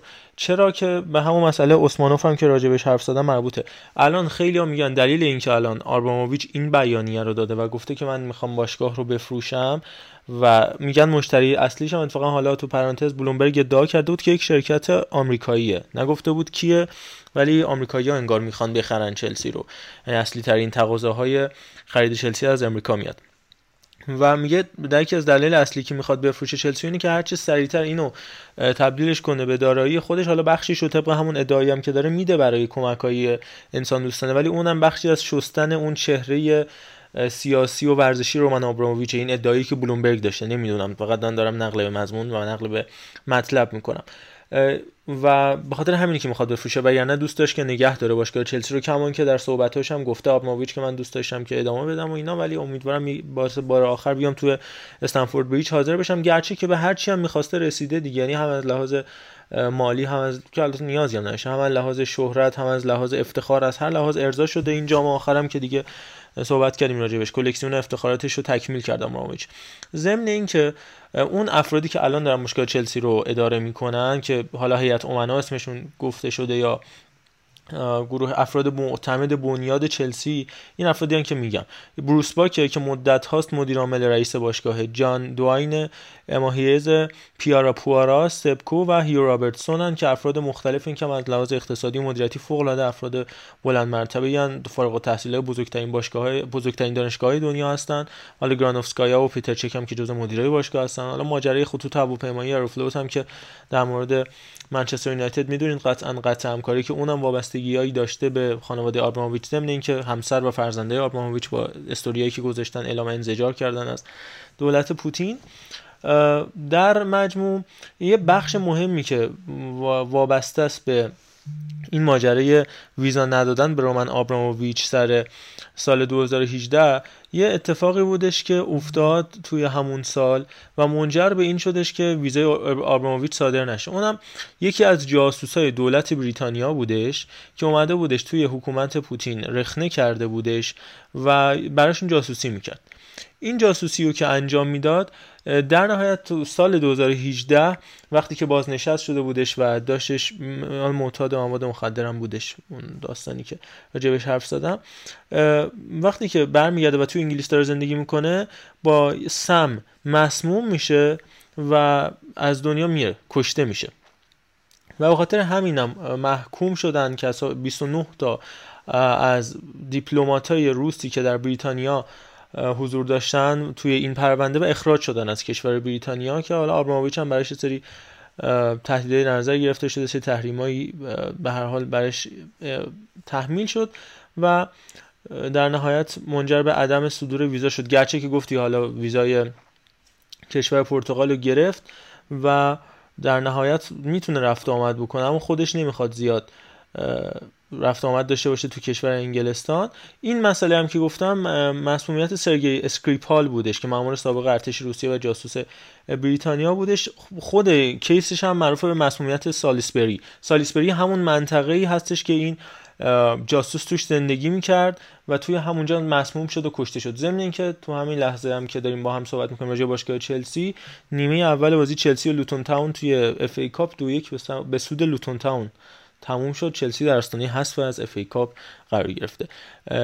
علی رضا نظرت راجع به چلسی و آبراموویچ و اینکه واقعی الکی راست میگه واقعا می‌خواد بره نره چجوریه؟ ببین اتفاق که خیلی اتفاق سنگینیه و اینم دقیقا جزو اون دسته از اتفاقاییه که فشاراش به نفع بقیه تیمای top 6 یا جوری top 5 انگلیسه که می‌تونه به چلسی لطمه بزنه. اما کمتر اتفاق نسبت به بقیه چیزایی که دیدیم غیر عادیه. با توجه به رابطه ای که با روسیه داره با پوتین داره و مثلا سهام داشتن که از اتفاقی که ابراموویچ خیلی تحت فشار قرار گرفت اینه که یه شرکتی به نام N N L M K اگه اشتباه نکنم که یه شرکت یه کارخونه ایه که تولید فلز و آهن و اینا می‌کنه که مستقیم محصولاتش میره برای ساخت تانک برای روسیه و دقیقا هشت روز قبل اینکه این اتفاق بیفته یعنی می‌شد چهارشنبه هفته پیشش میاد سهامش رو از این شرکت می‌کشه بیرون. و همه اینا این حجمه رو بهش وارد کرد که آقا پس تو می‌دونستی خیلی این اتفاق بیفته پس نفوذ زیادی داری پس تو هم یه نوعی پوتینی و تو باید از اینجا بری. اینکه این میره یا نه به نظرم بستگی به طولانی شدن این جنگ داره. اگه طبق این تحلیلایی که یه سری از انگلیسی و آمریکایی که سیاست مدارشون دارن تحلیل می‌کنن قرار باشه این جنگ واقعا چند سال طول بکشه. آره قطعا ما رفتن آبرامیش رو می‌بینیم چون طبق گفته خودش این یه فرایند طولانیه. اینجوری نیست که آنن بخواد باشگاه به فروش بره هم کاغذ بازیش هم کار اداریش و هم کسی بخواد انقدر هزینه کنه چون الان مشکلی که این وسط وجود داره اینه که کسی که میاد این باشگاه رو می‌خره علاوه بر بدهیایی که داره مثلا بدهی که تو دوران کرونا هم باشه شده دو میلیارد یورو فقط باید بدهی به آبراموویچ بده. چون آبراموویچ قبل اینکه این داستانه فریپلی مالی بیاد تو اون تیم یعنی پر از ستاره و کهکشانیش کلی پول تزریق کرده مثل پی اس جی مثل سیتی. و علاوه بر ارزشی که خود باشگاه داره علاوه بر بدهی های دیگه ای که داره باید این دو میلیارد یورو هم در نظر گرفته بشه.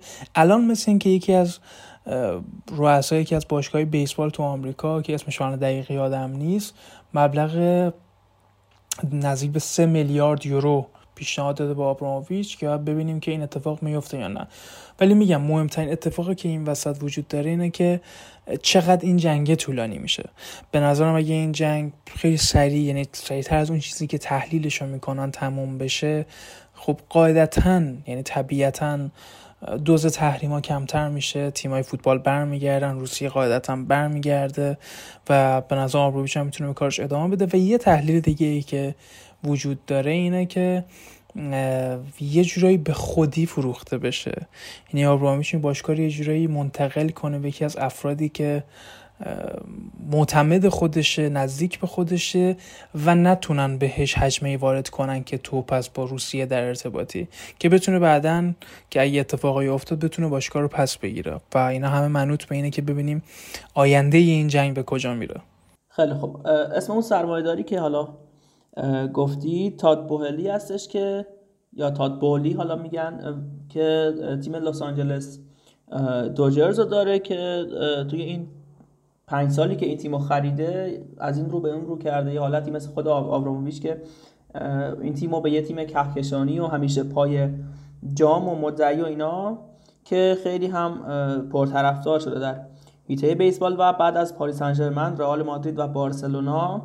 در رده چهارم تیمایی هستن که حالا بیشترین دستمزدها و هزینه ها رو صرف می‌کنن. رده بعدیش هم که منچستر یونایتد. حالا من این خبری که گفتم از مسلاو بود. می‌شناسید دیگه خبرنگاری که خیلی به باشگاه چلسی نزدیکه. امروز کانر مکگرگور هم صحبت کرده بود که با 3 میلیارد من می‌تونم باشگاه چلسی رو بخرم که نمی‌دانیم حالا کانر مکگرگور چه خواهد یکی دیگه هم بود اون سوئیسی آقای اسمش من چیز آقای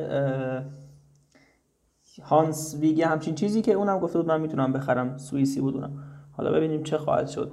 ولی کن این صحبته یه چیزی به نظر من این وسط یعنی داره فشار میاره. آقا که میگه که بیانی هایی که حالا مجلس انگلستان میده اون نماینده ها این همه فشار میارن و چون دیدیم در مورد مالک باشگاه اورتون این مسئله دیگه صدق که تایید شد که گرفتن همه چیزشو. یعنی از اورتون هم که دیگه فکر کنم کنار گذاشته شد حالا شاید این مسئله فشاری که مضاعف کرده آوراموویچ رو به اصطلاح قانع کرده که باشگاه رو بفروشه. ببخشید اگه من یه ذره حالا مثل همیشه با اون سرعت و اینا حرف نمی‌زنم یه ذره چون هنوز این مشکل رو دارم یه ذره پرت و پلاهام احتمالاً این ور اونوری میشه. و من فکر می‌کنم که باشگاه رو باید بفروشه یعنی مجبور میشه بفروشه. حالا علیرضا چیز خوبی گفت شاید به یکی که حالا معتمدش باشه یا نزدیکش باشه بفروشه که مثلا همچنان نفوذش توی باشگاه بمونه. یه چیزی الان هم یادم اومد این که یک شیخ عربستانی هم که از اصطلاحا دربار و خیلی آدمای گردن کلفت عربستان هستش گفته بود که با 5 میلیارد حالا اینا دارن نمی‌دونم چقدر پول دارم مگه.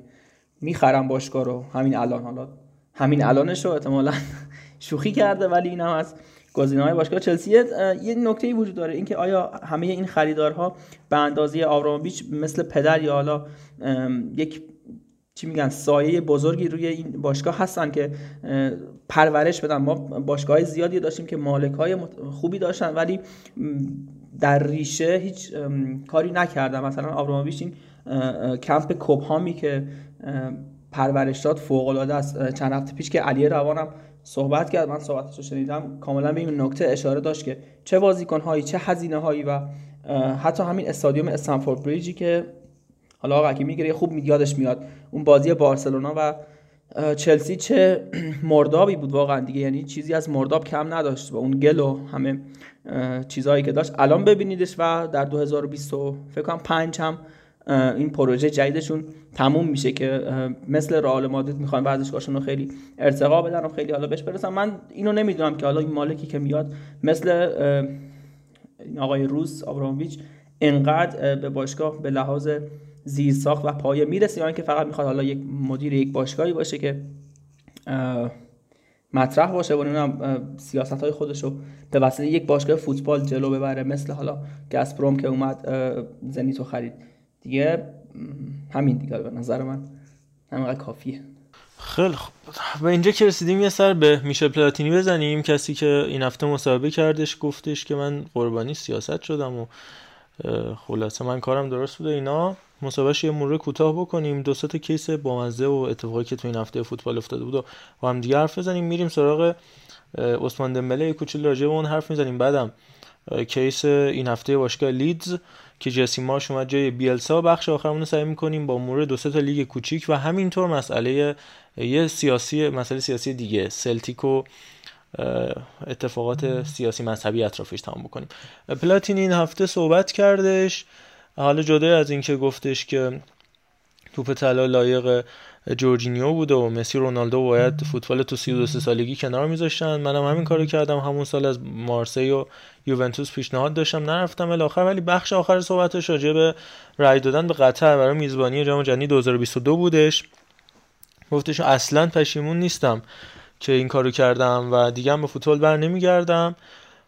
و گفتش که با دروها رابطه ای ندارم. از حضور کنار خانوادم و نوام دارم لذتی می‌برم. برای اینفانتینو چفرین هیچ احترامی قائل نیستم. اونا هر کاری که می‌خوان دارن انجام میدن و فوتبال رو دارن نابود می‌کنن. من به غلط متهم کردن و من هیچ وقت اونا رو نمیبخشم و من تمام سعیم برای برقراری عدالت خواهم کرد و اینکه می‌خواستم به عرب ها این رأی رو بدم چون استحقاق میزبانی جام جهانی رو داشتن. منو مسابقه پلاتینی به ویژه یاد صحبت های محمود فکری با خود من انداخت. اونجا که گفتم که این ماجرای فوش شما به آقای نکونام و من پس کار کشته باز اینا چی بود؟ گفتش اون کسایی که باعث شدن من فوش بدم رو نمیبخشم. این عزیز هم نمیبخشه. من میگم بریم صحبت های محمود فکری رو چند ثانیهش رو بشنویم بعد بیایم ارفان و سویل علیرضا نظرش راجع به حرف آقای پلاتینی فقط کوتاه بگن چون طولانی شده هنوز کار داریم. به حال فوتبال یه ورزش کاملا جوان مردانه هستش و اینکه ما بخوایم همدیگر رو این شکلی تحریک بکنیم توهین بکنیم و اینکه فضای بدی رو به وجود بیاریم من فکر کنم واقعا کار اصلا ناجوانمردانه امیدواریم امیدواریم. من من واقعا نمیبخشم. من به حال کسایی که باعث شدن من الفاظی رو به کار ببرم و آبروی من بره واقعا این آدما رو من نمیبخشم و واگذارشون می‌کنم به خدا. کسایی که به حال میرن تو دنبال بازی ناجوانمردانه و دنبال این هستن که تحریک بکنن حریف و از اینکه بعد بیان ازشون فیلم بگیرن پخش بکنن واقعا فضای بدی بوده. امیدوار هستم هم برخورد بشه و همین که به حال من واگذار می‌کنم به خدا و از طرف دیگه به حال بابت صحبتی که من انجام دادم و کسایی که اون الفاظ رو شنیدن عذرخواهی می‌کنم. خیلی عرفان آقا فکری نمیبخشه. شما میبخشی؟ بله. راجبه خیلی هم صحبت کرده بودیم قبلا بین خودمون. من یه نقبی بزنم به اون صحبت جناب آقای فیاض بخش اگر اشتباه نکنم که اینا دایره لغت خیلی زیادی که ندارن هیچی مثلا فیاض منش. فیاض جناب فیاض منش. این چیز هم نیستن. چی میگن؟ مثلا نمی‌تونن ارتباطی هم برقرار کنن با تویی که داری مصاحبه می‌کنی. مثلا برنامه اون زنده که نبود فکر کنم درسته؟ یک مصاحبه چرا چرا؟ زنده بود زنده بود زنده بود. این مصاحبه زنده بود؟ آره زنده فلش اینترویو بعد بازی بود. آه خب خیلی هم زیبا دیگه. واسه بگم که مثلا بگن آقا یه چند دقیقه به من فرصت بده من آماده بکنم مثلا با تو صحبتی بکنم یه چیزی بگم که خوب باشه خوب درات بالاخره. دوربین دقیقه خاموش کن. ولی این کارام نمی‌کنه مثلا آیه فکری. و چیزایی می‌گفت که واسه خنده می‌شد. حالا از این بگذریم توی مصاحبهش آیه پلاتینی صحبته کرده بود که من به نظر خودم حالا چرا عربا استحقاقش داشتن؟ خب این یه نکته که من به شدت معتقدم که نظر امکانات و سطح تکنولوژی فوق این اماراتی هم که اخیرا در امارات ساخته شده رو ببینید دوستان. و عربستان قطر و امارات فوق کار کردن. حالا به دلیل مسائلی که یه بخشش جمعیتیه یه بخشش حالا بحثای اقلیمی آب و هواییه خب تا الان میزبانی نرسیده بود که حالا با شرایط کنونی و جابجا کردن شیش ماه جام جهانی این اتفاق داره رقم می‌خوره. ولی بحثی که داشت های پلاتینی بودش که بالاخره یه چیزایی گرفته بوده دیگه مثل اینکه من داشتم این کلکلش و این حرفی که زده بود راجع به اینفانتینو چفرینو نگاه می‌کردم چقدر شبیه فدراسیون فوتبال ایرانه. یعنی شما فیفا رو در نظر بگیرید ببینید که چجوریه. هر رئیسی میاد یا اون اکیپی که باهاش هستن و اکیپ بعدی چجوری راجع به هم دیگه صحبت می‌کنن و چه شرایطی رو رقم می‌زنن و چیزی که من استنباط می‌کنم اینه که بالاخره یا همشون آره یا هیچ کدوم. آره که قضاوت با خود شنوندگان هست. یه صحبت دیگه هم کرده و گفته بود که سبک الان الگری رو میپسندم چون که شبیه همون فوتبالی که ما بازی می‌کردیم بازی می‌کنه. دفاع مستحکم زده حمله و بازی یه تیمی مثل یووه الگری و تیم های پپ گواردیولا می‌تونه زیبا باشه. به خاطر اینکه یه تیم یه تفکر positional play داره یه تیم هم تفکر ضد حمله داره. این زیبا می‌کنه فوتبال رو. و راجع به حرفی هم که در مورد مسی و رونالدو زده بود به نظرم درسته اگر این دوتا میموندن در رئال و بارسلونا همچنان دوربین ها روی لالیگا معطوف میموند و طبیعتا اصلا دیگه سری نمیچرخید و کیفیت لیگ حفظ می‌شد. کیفیت به نظر من خود این دو نفر هم حفظ می‌شد. و دیگه صحبت دیگه هم که ممرزا گفت بچه علیرضا سویل نظری دارید راجع به صحبت پلاتینی که بریم پیش میشل بالاک و ماریو باسلر؟ صحبت خاصی نیست فقط میگم من با اون تیکه صحبتش که این دو نفر به فوتبال خداویسی می‌کردم واقعا موافق نیستم چون به نظرم هنوزم اعتقاد دارم که گیم چنجرن تو لحظات می‌تونن یه اتفاقی رو رقم بزنن ولی خب حضورشون تو لالیگا می‌تونست بیشتر بهشون کمک کنه. این قضیه رأی دادن خدافزی خداوزی نگفت گفته اینا باید می‌رفتن گفته از فوتبال اروپا می‌رفتن. آره. آره بعد می‌رفت اگه می‌خواستن بیان بیرون می‌رفتن اونجا که دیگه دوباره توی تیم دیگه قدرتمند اروپایی وارد نشن.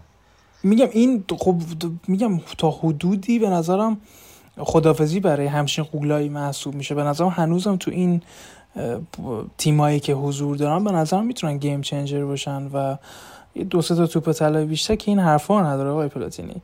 و نکته دیگه ای که این وسط وجود داره اینه که حالا اینکه سلیقه‌ای بحثه و اینکه شما پول گرفتی یه بحث دیگه است و اینکه خب عربا خوب کار کردن ولی خب آدم آدم واقعا خب اونو میگم آره آدم دوست داره. خود من میگم. خودم دوست دارم که جام جهانی رو مثلا توی کشور مثل برزیل ببینم یا کشور مثل ایتالیا ببینم. صاحب فوتبال باشن یه سبکی داشته باشن این به نظر خیلی جذابتره. ولی که اونا فوق العاده کار کردن که اصلا شکی توشون نیست ولی جیب شما خوب کار کرد؟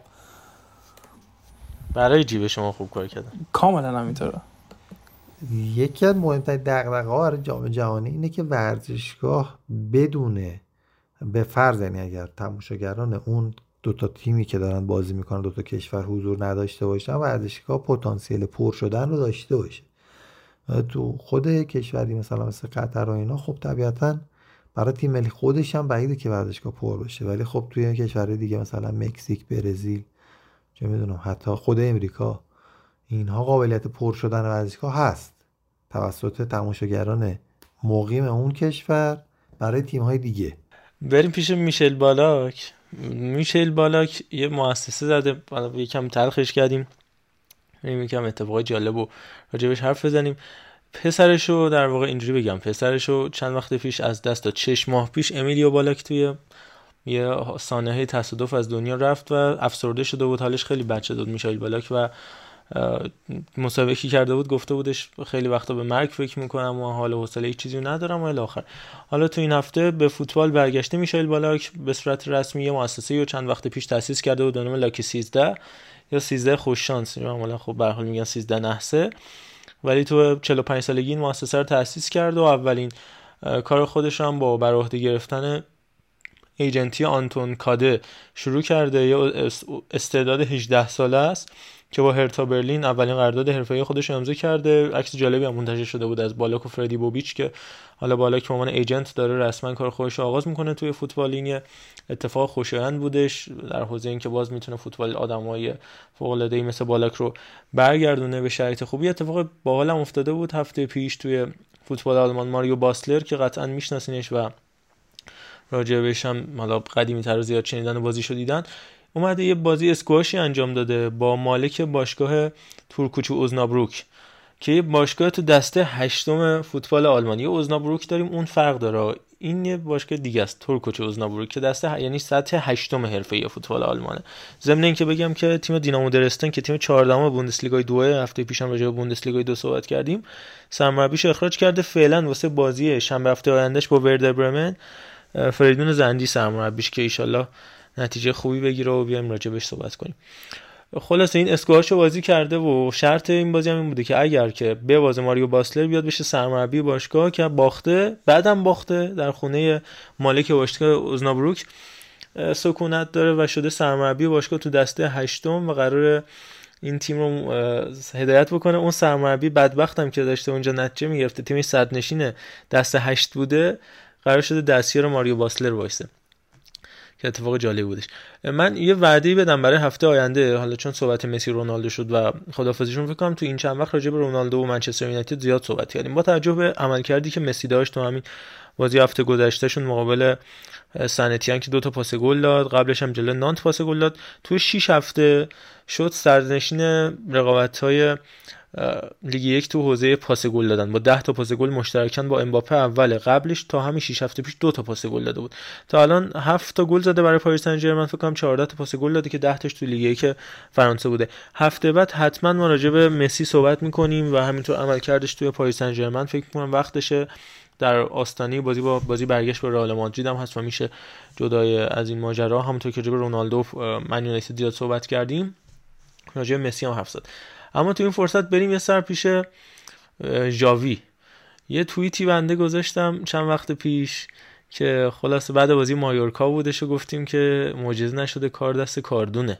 خیلی حمله ها شد به ما و زدن بد زدن و الی آخر. خلاصه دیدیم که کار دست کاردون بود. تو این هفته هر دفعه که جاوی نتیجه می‌گیره حالا من و ارفان چون ارفان یه مقداری طرفدار کومان بودش. نمی‌دونم هنوز هم حالا باش صحبت می‌کنه میگم آقا کاشکی که اینو زودتر اخراج می‌کردن کاش دو هفته این بنده خدا رو زودتر کنار میداشتن خدا لعنتت کنه خدا به زمین گرم بزنه الی آخر. حالا من میگم الان بحثش هست. الان که این جمله رو که سیاوش یزدانی گفته بودش که براش در انزلی آرزوی موفقیت می‌کنیم. در کنار عظیم گوگ و مرادمند این مثلث دفاعی برای ملوان دارن. اونجا. زنده باشید. بحث بعدی آقا هم به عثمان دمبله صحبت کنم هم شرایط کنونی بارسلونا که به نظرم خیلی زودتر از اون چیزی که فکرشو می‌کردیم برگشتش الان اختلاف 15 امتیازی با رئال داره که حالا یه بازی کمتر 12 امتیازی اگر ببره بازی قفتاش بارسا و تقریبا می‌تونه اگر که بازی رو در رو با سویا رو ببره حتی دوم بشه توی لالیگا چون سومیش میشه گفت پتانسیل پتانسیلی رتبه سومو داره چون یک اختلاف امتیاز با بتیس داره و یه بازی کمتر. این احیای بارسلونا این نسلی که الان به وجود اومد. یعنی اگه ما مقدمش بخوام بگم اگه بخوایم با بازیکن جوون پر کنیم حالا ترش این که من میگم همون تناس رو بذارن خیلی بهتره. ضمن که این یکی پنیایی که بارسا قرضش داد به گالاتاسرای جلو بارسا بازی خواهد کرد تو لیگ اروپا به زودی. و آردا هم از گالاتاسرای کنار گذاشته شد به خاطر عملکرد ضعیفش و اوضاع افتضاح فیزیکیش. بگیم تناس بزنیم تو دروازه. دست 20 ساله 21 ساله تو دفاع راست. مینگزا همینطور می‌تونه تو اون پست باشه. حالا با اون کار نداریم. دو تا دفاع وسط ها آروخو و اریک گارسیا 22 ساله 21 ساله. اگه بالده 18 ساله دفاع چپ وایسه. نیکو ریکی پوچ و پدری به ترتیب با 19 سال 22 سال و همینطور 20 سال تو خط میانی و خط حمله هم می‌تونیم با فرانتورس و همینطور گاوی و فاتی که به ترتیب 22 16 و 19 سالشونه. یعنی این فکر کنم میانگین سنی 19 سال پر کنیم ترکیب بارسلونا بریم جلو. راجع به عثمان دمبله صحبت بکنیم و راجع به شرایط بارسلونا. بقیه بچه‌ها حرف بزنم فقط اینو میگم که یا نباید به دمبله بازی می‌دادی آی جاوی میذاشیش بره. اصلا سکو. حالا که بازی دادی باید تمام تلاشتون رو بکنید برای تمدید قرارداد دیگه چون قبول کردید و به نظر من اون جام زهره رو سر کشید. بارسلونا که بازیکنی که اینجوری براش کلاس می‌ذاره و قرارداد تمدید نمی‌کنه رو بازیش داد و باهاش کنار اومد. حالا با عرفان همراه بشیم. بعدم علیرضا سایل راجع به بارسلونا کنونی صحبت بکنن. تشکر از فرانکسیا و اولا مشکل اون چیزی که شما توییت کردی و بهتون تاختن و زدن. شاید یه سریا بارسلونی بارسایی هایی بودند که شما رو خوب میشناختن. با توجه به الفاظ گذشته و سابقه که داشتی بوده آقای محمد خان. یعنی پیش هایی که می‌کردی؟ اثری که بله شما در اون فلان فینال تمام کرویفی گذاشتیم. من بحثم بارسلونا نیست. من بحثم باخت آژاکس به تاتنهام یعنی اون به مراتب لحاظ effect ی که شما دادی بسیار اثرگذارتر بود. چون اصلا من فکرشو نمی کردم که لوکاس مورا یه گل دو گل و حتی سه گل رو بزنه با اون شکلی که اصلا دیگه باید ببینید. یعنی برید اون گل ها رو ببینید. توپ به چه جاهایی می‌خوره که بیفته جلوی پای اون که فقط اون صحبت که شما کردید نصف کرویفی هم اون قانون منحوس رو آخر یه کاری کردیم که بردارن دیگه. آره. این آره گل زده رو کلا فیتیلش رو دادیم رفت. این اولا به خاطر اون مطلب دوما من طرفدار کمان بودن بحث نیست. بحث تقدیر از حقیقتی است که رخ داد. یه وضعیتی بود. یه جسد متعفنی افتاده بود توسط مدیریت اون ملعون که دیگه اسمشو نمیارم. و آقای, و آقای لاپورتایی که با یه سری از دروغ ها و لابی هایی که با تیم رقیب و دشمن داشتش اومد روی کار در اصطلاحا لاپورتا prime ی که بعد از اون لاپورتای نسل طلایی بودش. دیدیم که خب مسی نبست خالی بست می‌دونست که نمیبنده و اینا رو گفت و یه سری مسائل دیگه. کمان قبل از این شرایط که تیم صاحب نداشت یعنی تیم بی صاحب که میگن دقیقا اون موقع بارسلونا بود. که ما نمی‌دونستیم مدیر کیه دیگه قبول داری 6 ماه ابتدا سه ماه بعد یه 6 ماه اضافه شد. 9 ماه طول کشید تا انتخابات برگزار بشه این تیم یه صاحبی پیدا بکنه. یعنی دموکراسی افراطی بیش از حد یعنی مثلا یه صاحبی نداشت که بگن آقا که بذارن آقا اینه مثلا. می‌تونه تصمیم بگیره. کمان در اون وضعیت اومد تیم رو گرفت. این چانه تقدیره. این تیمو هیچ کس نمیاد بگیره. من نمی‌تونم هم راضی بشم که مثلا کمان اومد مثل خیلی از دفعاتی که فراد مجیدی اومد استقلالیات تو ایرانی ها سریا میان برای یه کورسوی امیدی که بگیرن تیمو یه اتفاقی بیفته. بعدا سواری سواری بکشن از رسانه ها و از ملت و مردم و اینا. کمان قطعا می‌دونست که تیم نتیجه خیلی خفنی نخواهد گرفت.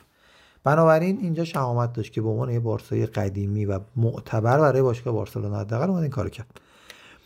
بعد نکته اصلی که دارم اینه که آقا بازیکن نداشت. یعنی یه چند تا دونه داشت همشون مصوم بودن. یعنی به امید آنسوفاتی به امید همین دمبله به امید چهار تا بازیکنی که داشت اومد اینا همه مصوم شدن. همین رو اشاره می‌کنم یعنی وصلش می‌کنم به استفاده جاوی از دمبله که این نظری که شما داری که یا کامل نگهش دارید حمایت کنید که قرارداد ببنده که چوس باقالی بچه چیز نداره کلاس نداره برای باشگاه بالاخره معتبر و قدمت داری مثل بارسلونا یا اینو باید انجام بدی یا اینکه کلا بازیش نده. ببین شما بازیکن خوب سالم داشته باشی به عنوان سرمربی 100 درصد ازش استفاده می‌کنی. و می‌خواد هر کسی که باشه شک نکن. این اتفاق خواهد افتاد. ایشون از این قائله مستثنا نیست. ژاوی هم از قائله مربیان مستثنا نیستش که بخواد از بازیکن خوبی استفاده نکنه به خاطر اون مسائلی که تو داری میگی. اون اصلا براش مهم نیست. چرا؟ چون برای توی طرفدار هم مهم نیست. اگر تیمت نتیجه بگیره دمبله میاد تو زمین از زاویه بسته و پای چپ یه گلی می‌زنه که لیونل مسی هم از اونجا فکر کنم یه گل اینجوری زده فقط. و تو میمونی. این آدم همچنان همونطور که خودش گیجه نمی‌دونه راست یا چپ واقعا تو زمین هم همین جوریه. یعنی با چپ و راست می‌ذاره تو گل به یووه با چپ می‌زنه به چیزم می‌زنه با چپ. و تو باید بهش بازی بدی. منظورم چیه جمع بخوام بکنم؟ تیم بازیکنهایی که زمان کمان نداشت رو کسب کرد و اضافه ترش رو هم اوورد از طرف کمان خط دفاعی رو بالاخره تغییر داد. بر اساس اجباری یه بخشش جبری بود یه بخشش هم اختیاری بود. حضور منگزا حضور آروخو که من واقعا نگران بودم ولی دیدیم دفاعی خوبی از توشون در اومد انصافا. یه سری تصمیمات غلطی هم داشت طبیعتا در نظر بازیکنگیری و دادن بازیکن ها که رفتن. حالا نمی‌دونم چقدر اختیار داشت ولی دفاع رو خوب جمع کرد. فقط جمع بکنم. در کل که برای انتخاب بین این افراد که جاوی قطعا اسلح و ارجهه زمانی هم که کمان اومد صحبت اومدن جاوی بود. حالا اینکه چرا نیومد یه بخشیش هم به خدای جاوی برمیگرده. آیا محمد رضا خان یعنی جاوی اگر اون موقع میومد که کار درست کرد نیومد. شاید دیگه الان سرمربی بارسلونا نبود. چون در اون وضعیت خود پپ گواردیولا نمی‌تونست به اون تیم نتیجه بگیره. بنابراین خوب کرد نیومد و کمان فدا شد در حقیقت. ولی ژاوی به این دلیل می‌خوره به سبک بازی که همین بازی دو روز پیش و بازی هفته گذشته را اگر ببینید دوباره اون حفظ توپای پشت یعنی در یک سوم دفاعی و کنار محوطه جریمه بین خط عرضی محوطه جریمه و خط نقطه کورنر و اینا دوباره شروع شده. و بارسلونا یعنی این. و این چیزی که خود جاویه در حقیقت جاوی به نظر من تجسم تمام تفکرات پپ گواردیولاس در زمین که حالا که خودش شده سرمربی داره یه جورایی اونا رو پیاده می‌کنه و از خودش تکثیر می‌کنه. و امیدوارم که بلند مدت یاوی سرمربی بارسلونا بمونه. فارغ از نتیجه ای که تو خیلی زود نتیجه گیری کردی. یعنی گفتی بارسلونا دوم یا سوم میشه و من از همینجا میترسم و از تمام طرفداران بارسلونا عذرخواهی می‌کنم اگر سهمیه نگرفتیم. آقای حکیمی رو من شمارهشون رو میدم خدمت بله پایدار باشید. من این نکته بگم بعد علیرضا و سهیلم اضافه کنن. راجع بیلسا مارش موضوع بعدی مونده. در نهایت هم با سلتیک میبندیم. اولا که این مسئله رو باید بهش حتما وقت بنهیم که جاوی که دلیلی که نیامد همین بودش که بارتوما اونجا بود. یعنی شاید اگر تو همون شرایط لاپورتا اونجا بود جاوی میومد نمی‌دونیم ما احتمال داریم راجع بهش صحبت می‌کنه بحث بعدی این که آخه همون با مثل بازیکنه که خریدن مثل اوبامیانگ اولا که رقت باهوش بوده اون تیم مدیریتی. حالا حداقل تا الان دیگه شاید حالا از بازی بعدی کلا تا آخر عمرش گل نزنه. مثل اوبامیانگ مثل آداما که آمارای آنچنان خوبی نشن. آداما تو 91 بازی 4 تا پاس گل داده. ولی اومده تو بارسا تو 5 بازی 4 تا پاس گل داده و یه پنالتی گرفته. 5 بازی 4 گل تس... 5 تاثیرگذاری روی گل. ولی بقیه بازیکنایی مثل فرانکی دیونگ مثلا بازیکنیه که واقعا من می‌گفتم این چرا اصلا تو بارسلونا؟ این چرا برش 80 میلیون خرج شده؟ ولی تو همین دو تا بازی آخر نشون داده چه جواهریه. کومان کسی بود که ادعا می‌کرد من می‌تونم از دیونگ بازی بگیرم. ما همین چند تا بازیکنم بدترین آثار رو گذاشته و خیلی خرابشون کرده بود. یا همین پدری رو یا حتی پیکر و دست و چقدر همین دست تغییر کرده توی دوران ژاوی و حضورش تو بارسلونا بارسلونا ژاوی. و تعویضایی که میان تو زمین. دمبله یه گل دو پاس گل. فرانکی دیونگ یه گل یه پاس گل. منفیس دیپا یه گل. چقدر تاثیر و بوسکتس بوسکتس اصلا یادمونه. این های مقدس که گفتیم بوسکتس آلبا و پیکه همشون پیشرفت کردن الان دیگه آقا اینا باید باشن. اینا وزنن راست می‌گفتن. اینا باید بمونن. ببین من یه چیزی بگم. خیلی کش ندیم بحث ولی چون حالا داری میگی. ببین خود دستم که خب به اصرار خود همین کمان اومد و بهتر بازی گرفتن جاوی وابسته به حال خوب بازی کنن نظر روحی و حال جسمیشون هم داره. حالا من اینجا یه گیری به کمان دارم که کلا روزی دو ساعت تمرین می‌کرد که این اصلا معنی نداره برای تیمای حرفه‌ای. دو تا وعده سه ساعته میان. حالا همش تو زمین نیستن در حال دویدن. ولی من اگه اون واقعیت داشت من آخر نفهمیدم کسی نیومد سه گذاری بکنه. اگر واقعا یک وعده تمرینی حالا دو ساعته یا سه ساعته کلا بوده که خب هیچی دیگه. اون که یه اشتباه بزرگ. اما اتفاقا که بهترین couple ایی که داشتیم در زمین فرانکی دیونگ و لیونل مسی زمان خود همین کومان بودن که بیشترین پاس گل و سویچ کردن رو با همدیگه داشتن و به همراه که فرشید باغری هم باش couple می‌سازن مشکل نیست. خب اصلا مشکل مسی همین بود. که می‌گفت کیش کس نیست. ولی با دیانگ جوری مد شده بود که ازش تعریف هم کرده بود و که با استعداد آینده بارسلوناس و فلان و بیسار.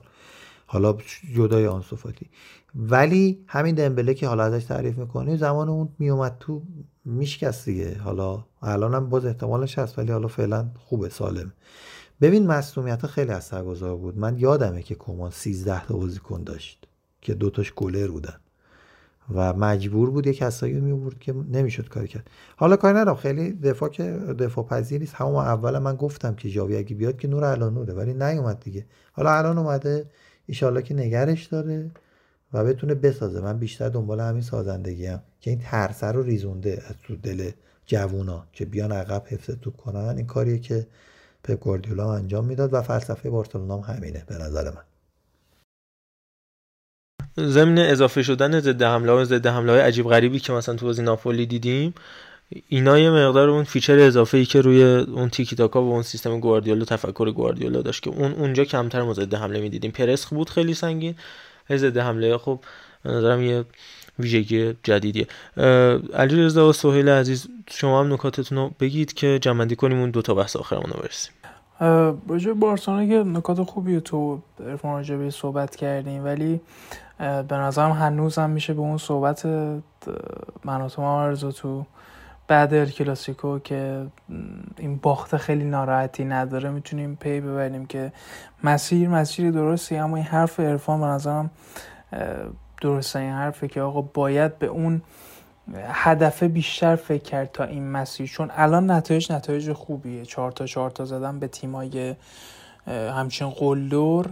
می‌تونه یه خورده بعدا کار خراب کنه. شاید این نتایج یه جاهایی افت کنه با توجه به شرایط مختلف و خیلی فکر کنن که خب مثل اینکه جاوی هم دوره ای اومد یه شوکی داد یه نتیجه گرفت و الان داره خراب می‌کنه. چیزی که کاملا مشخصه این اسکواد جوون داره برمیگرده تا حدودی به اون تیک تاکایی که ازش سراغ داشتیم و به قول خود یه سری فیچرهای اضافه مثل ضد حمله زدن عجیب غریب مثل بازی با ناپولی و اثر قضیه دمبله من نظرم خوب بود عمل کردش خب ولی واقعا نمیشه خیلی بهش اعتماد کرد. lifestyle ی که این آدم داره و بدن ناآماده ای که تو قسمت زیادی از فصل خیلی نمیشه به عنوان یه وینگری که بخوای روش حساب کنی ازش یاد کرد و تو چقدر ما رو توش صحبت می‌کنی راجع بازیکن های مختلف؟ الان که چقدر خانوما خوب شدن چقدر پدری خوبه. چرا انقدر چشم نوازی تو؟ چرا انقدر قشنگ بازی می‌کنی؟ چرا انقدر جذاب؟ و بریم ببینیم سوال چی داره برای گفتن. ژاوی فقط این توضیح کوتاه بدم گفتش تو این سنی که پدری داره قطعا از این های همین 19 ساله خیلی بهتر بوده. بریم پیش سوال لایش سوال بعدم راجب جان... لایی است... بالنسیاگا ها اینم بگم. بالنسیاگا همون بند خداییه که همون گل استثنایی مسی تو فینال کوپا دل بودش که همه دریب می‌کنه لب خط و بعدم می‌زنه تو گل که نامزد پوشکاش هم شد. اونم آقای بالنسیاگا. اون دریبلا رو خورده بودش. راجب اوبامیانگ سویل... شد اولین بازیکنی که هم آره. تو لالیگا هم تو بوندسلیگا هم تو آره تو چهار لیگ تونست هتریک بکنه. حتی این هتریکش جلوی والنسیا که خیلی عجیب بودش به سبکی جری ونگسون بود. ولی خب دیگه شده خدا بخواد. می‌دونی تو از منتشر تو زل منتشر دیگه اتفاق میافته. سوال فکر کنم مشکل داره فعلا نمی‌تونه صحبت بکنه. یه چیزی بحث بگم. هم راجع به دمبله بگو ارفان هم در ادامش تغییر بیلسا و جسیماشو تغییر بدیم به موضوعی که مونده باخرمون بریم حالا به اون سب حالا اینم اتفاقا می‌تونه خوب مقدمی باشه. چیزی که راجع به دمبله گفته شهیرزا من اصلا یه لحظه تصور کردم مثلا هفت سال دیگه. فکر کن این بمونه توی بارسلونا مثلا. بره بشه 32 سه سالش 35 سالش. این اصلا این کاراکتر شما فکر کنید بازوبند بیاد روی بازوی آی دمبله. اصلا انگاری نمیشه انگاری میافته اون بازوبند سقوط می‌کنه. همین اصلا سقوط کنه اصلا به کاراکترش شبیه خوابی میمونه. یعنی من همش منتظرم یه تنزی از خودش به نمایش بذاره. این آدم دقیقا همین که میگه این شخصیت که تو بتونی روش حساب بکنی نداره. ولی خب خوراک پلیستیشن یعنی ورداری مثل بنز میدوه و فاصله می‌گیره. یعنی من فکر کنم مدل دویدنش از امباپه پیچیده تره برای مدافع. شتابدار میدوه. یعنی زیاد میشه سرعتش. و امباپه از اول مثلا 100 تا میدوه. این مثلا با 70 تا شروع می‌کنه میره 130 تا مثلا در محوطه جریمه که می‌رسه. و یه چیز عجیب غریبیه. یعنی به شدت به درد بخوره اگه بتونه سرمربی کنترلش کنه و اون کاراکترش اون مغزش یه خورده سر بلا بکنه. ولی خب موندن نموندنش خدایش ربطی به سرمربی اینا دیگه نداره دیگه. تیم بالاخره مدیر ورزشی داره مدیر باشگاه داره. هر جوری که هست باید بتونن دیل بکنن. اگر سرمربی صلاح دید که بمونه نگرش دارن دیگه. این چیز واضحه. به نظرم اگه باشه سر حال باشه خیلی بازیکن با کیفیتی. اینم بحث کاملی که راجع به ارتباطشون خواستم بگم با بیلسا؟ آره آره بگو بیلسا خواستم بگم بیلسا شخصیت بسیار دوست داشتنی تاکتیسیان تئوریسین. ولی انگاری که توی لیگی که دوربینا روش باشن خیلی موفق نیست. یعنی توی چمپیونشیپ هم که اگر این میاد که توسعه بده یعنی آفرین. ارضا شروع حالا این بحث کوتاه. دقیقاً یعنی اینجا میاد که که قرار می‌گیره ارضا میشه.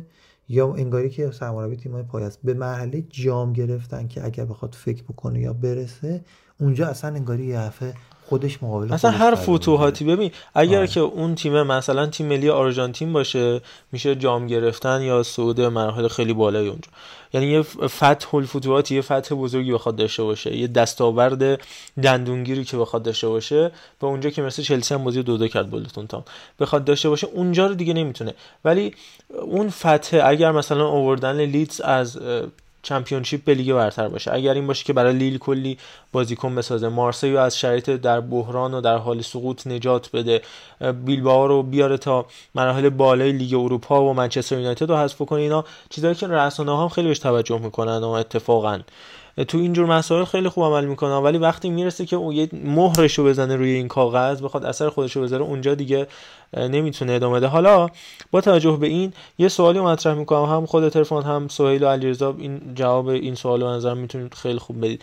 اولا که با این اتفاقی که راجع به لیدز افتاد می‌دونی یکم شبیه اتفاقی که برای رانیری توی لیدز یونایتد افت... توی لستر سیتی افتاد یه با مربی که میاد یه افتخار بزرگی به دست میاره. حالا اونا رو قهرمان می‌کنه. لیدز رو بعد از نزدیک 15 16 سال 17 سال برمیگردونه به لیگ برتر.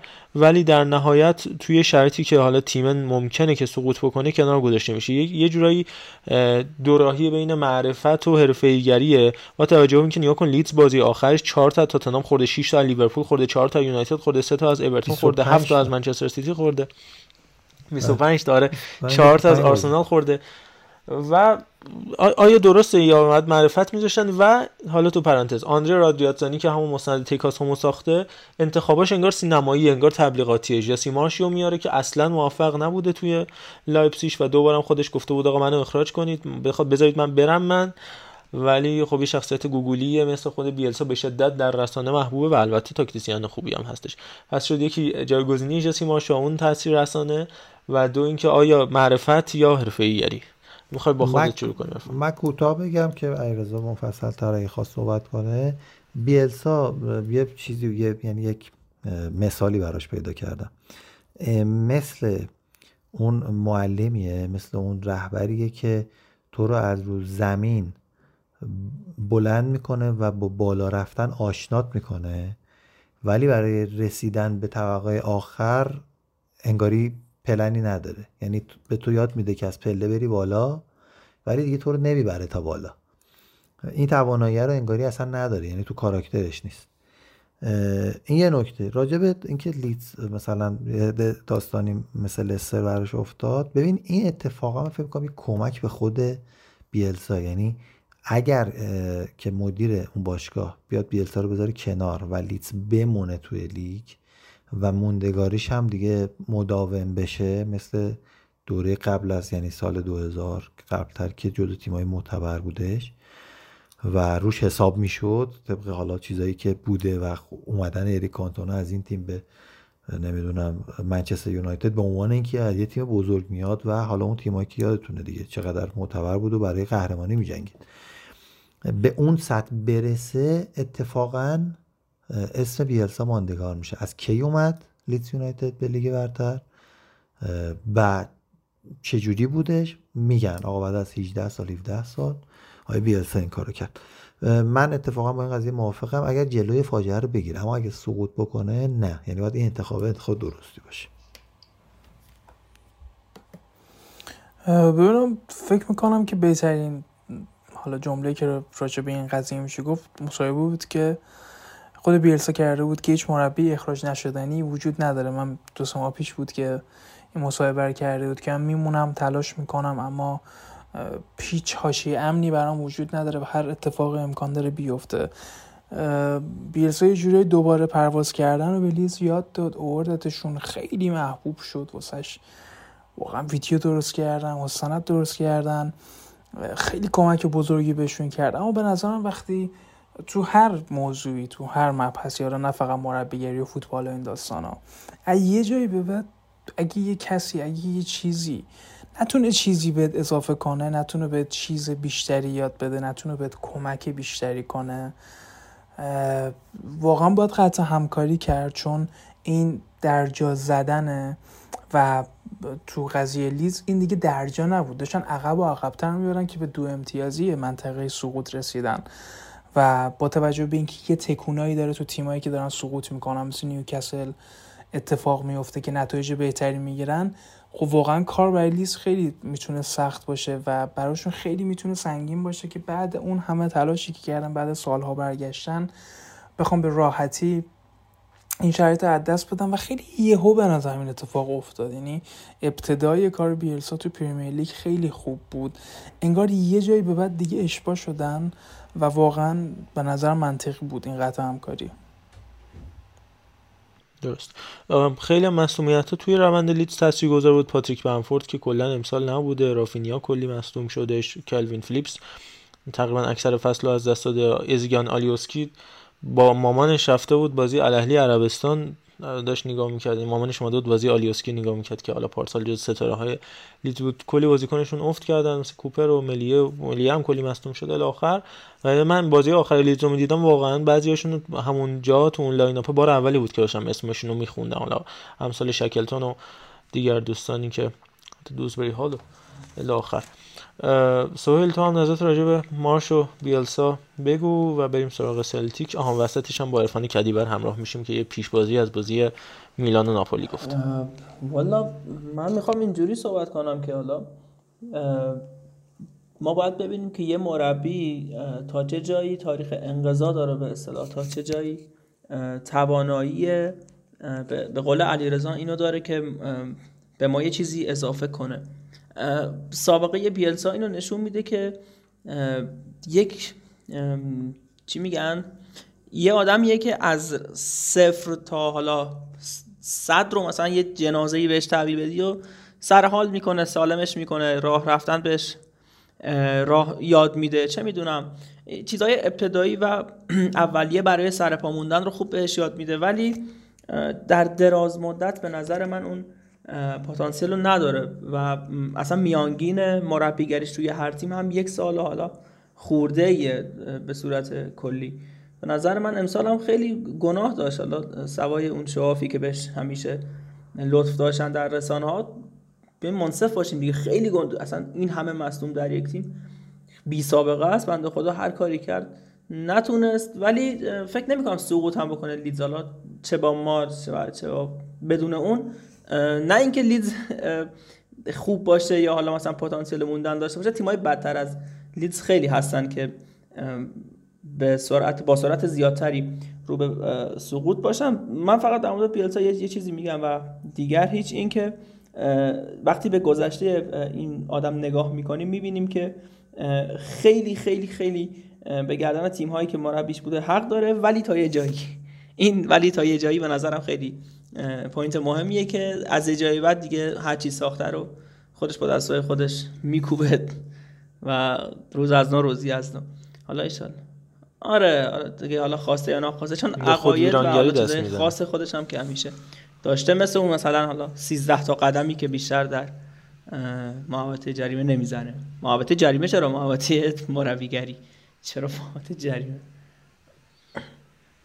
میشینه آره. اون تشت بنده خدا رو با خودش میگه اون تشت رو با خودت ببر برای ساخته بودن. خیلی خب این بحث بیلسا هم جالب بودش. البته بیشتر از اینم میشه راجع بهش حرف زد. بعد از اینکه ببینیم لیدز چه اتفاقاتی براش میفته تو هفته های بعد و چه نتایجی می‌گیره. با توجه به اینکه حالا اون تیمای پایین جدول برنلی که کلی بازی کم داره یه وگهورست هم خریده که فوق العاده خوب می‌تونه براشون گلزنی بکنه و تیمای پایینتر هم نوریچ مربیش عوض کرد هم اورتون مربیش عوض کرد هم واتفورد مربیش دو بار عوض کرد و حالا هم که لیدز. حالا باید دید و همینطور البته نیوکاسل. روی کدوم case تاثیر مثبت بیشتر داره کدوم case تاثیر منفی. یه دونه موضوع اون موند که راجع به سلتیک بودش و در قبال اون بحثی که هفته پیش راجع به رنجرز داشتیم اون هم بحثمون طولانی شده. الان فکر می‌کنم یک ساعت و پنجاه دقیقه شما دارید تقریبا گوش می‌کنید به ما با این هایی که گذاشتیم و اینا. و اینکه خیلی هم بحثمون سیاسی جنگی شده مقدار فکر کنم سردرد می‌گیرید. بحثشون خیلی خوبی هم هست حیفه که اول ماجرا نباشه. پس هفته بعد ما هم راجع به مسی حرف می‌زنیم تو پاریس سن هم راجع به اتفاقات هول و اتفاقات سیاسی پیرامون سلتیک سیاسی مذهبی که خیلی هم به نظر من جذاب. حتما هفته بعد با ما همراه باشید. میلاد وفادار عزیزم زحمت مطلب رو کشیده که هفته بعد راجع بهش صحبت خواهیم کرد. دمتون گرم که با ما بودید. فکر می‌کنم موضوعات این هفته حالا هر هفته اینو میگم ولی خدایی این هفته مخصوصا تو توتال فوتبال نه توی فوتبال فارسی. این هفته جنجالی می‌تونه باشه و همراهی شما رو میطلبه. و از بچه های عزیزی که نظر دارن حتما من خواهش می‌کنم که voice بدن و نظرشون حالا کامنت برای ما بذارن انتقادم بکنید. پیشنهاد همینطور و هر مطلب دیگه هست در کنار هم خواهیم بود با ادس این توتال فودکست. با فوتبال فارسی ما همراه باشید. دوشنبه هفته آینده ما سعی می‌کنیم که یک شنبه ضبطمون رو انجام بدیم که دو هفته متفاوت و پشت سر همون متوالی 19 20 و 21 لیگ برتر رو پوشش بدیم و اتفاقاتی که میافته. دم شما گرم بابت همراهیتون. من فقط اینو بگم که بحثمون رو با تصور کن با ایمجین شروع کردیم با جان لنون. با تصور کن سیاوش قمیشی و شعر یغما گلویی تموم خواهیم کرد. فقط بچه هم خدافزی بکنن. ممنون از شما ارفان جان. با تو هستیم. خیلی ممنونم از شما که ما رو میشنوید. ببخشید که یکی از موضوعات مهممون رو صحبت نکردیم. البته مخصوصا این کار کردیم که هفته دیگه ایشالله مفصل به عنوان مین سابجکتمون واجبی صحبت بکنیم دم شما گرم. حتما نظرتون رو بگین. ایشالله که بتونیم پاسخگو هم باشیم مواردی که میگید و و پخشم بکنیم. مثل این مواردی که الان می‌بینید دیگه. این زرتایی که می‌ذاریم. صحبت های دوستان نظرات بچه ها مخلصیم. ارادتمند مراقبت کنید. خدا نگهدار. آقا دم همه گرم امیدوارم که لذت برده باشین. یه آرزو سلامتی هم بکنیم آرزو برای خانم حضرتی. یکی از پیدای یعنی نوجوانان و جوانان فوتبال بانوان اونو که دو سه پیش تصادف کردن تو کما هست. امیدوارم که هر چه سریعتر برگردن و خیلی مخلصیم. خدا نگهدار. خیلی خوب دیگه. منم به عنوان آخرین نفر یه بار دیگه بازگشت خودم خیلی تبریک میگم به خودم فقط. و اینکه واقعا دلم تنگ شده بود برای هم حضور کنار رفیقای عزیزم و همین که کنار شما شنونده ها باشم. خیلی خوشحالم که این فرصت و این موقعیت دوباره نصیبم شد. ایشالله که حالتون خوب باشه. دنیا هم در آرامش کارشو بکنه. یا علی خدافظ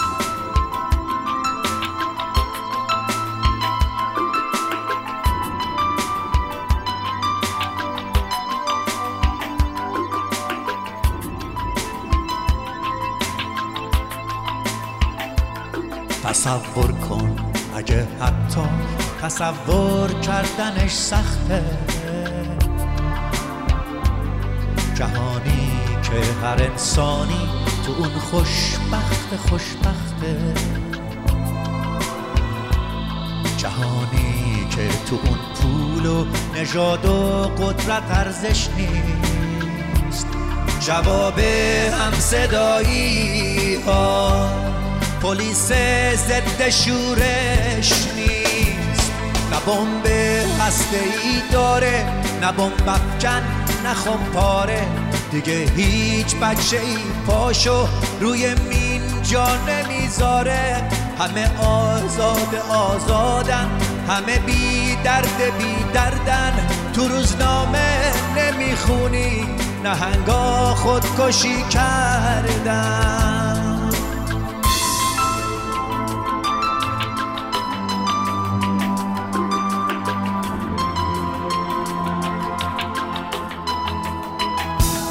جهانی رو تصور کن بدون نفرت و بارود. بدون ظلم خود کامه بدون وحشت و تابود جهانی رو تصور کن پر از لبخند و آزادی. لبا لب از گل و بوسه پر از تکرار آبادی.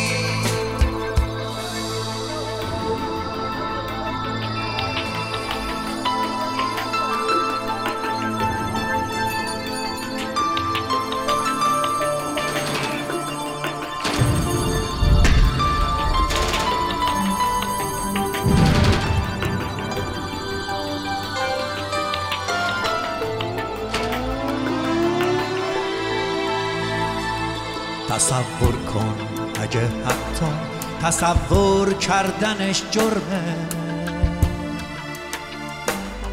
اگه با بردن اسمش گلو پر میشه از سرمه. تصور کن جهانی رو که توش زندانی افسانه است. تمام جنگای دنیا. شدن مشمول آتش بس. کسی آقای عالم نیست برابر با همان مردم. دیگه سهم هر انسانه تن هر دونه گندم. بدون مرز و محدوده وطن یعنی همه دنیا. تصور کن تو می‌تونی بشی تعبیر این رویا.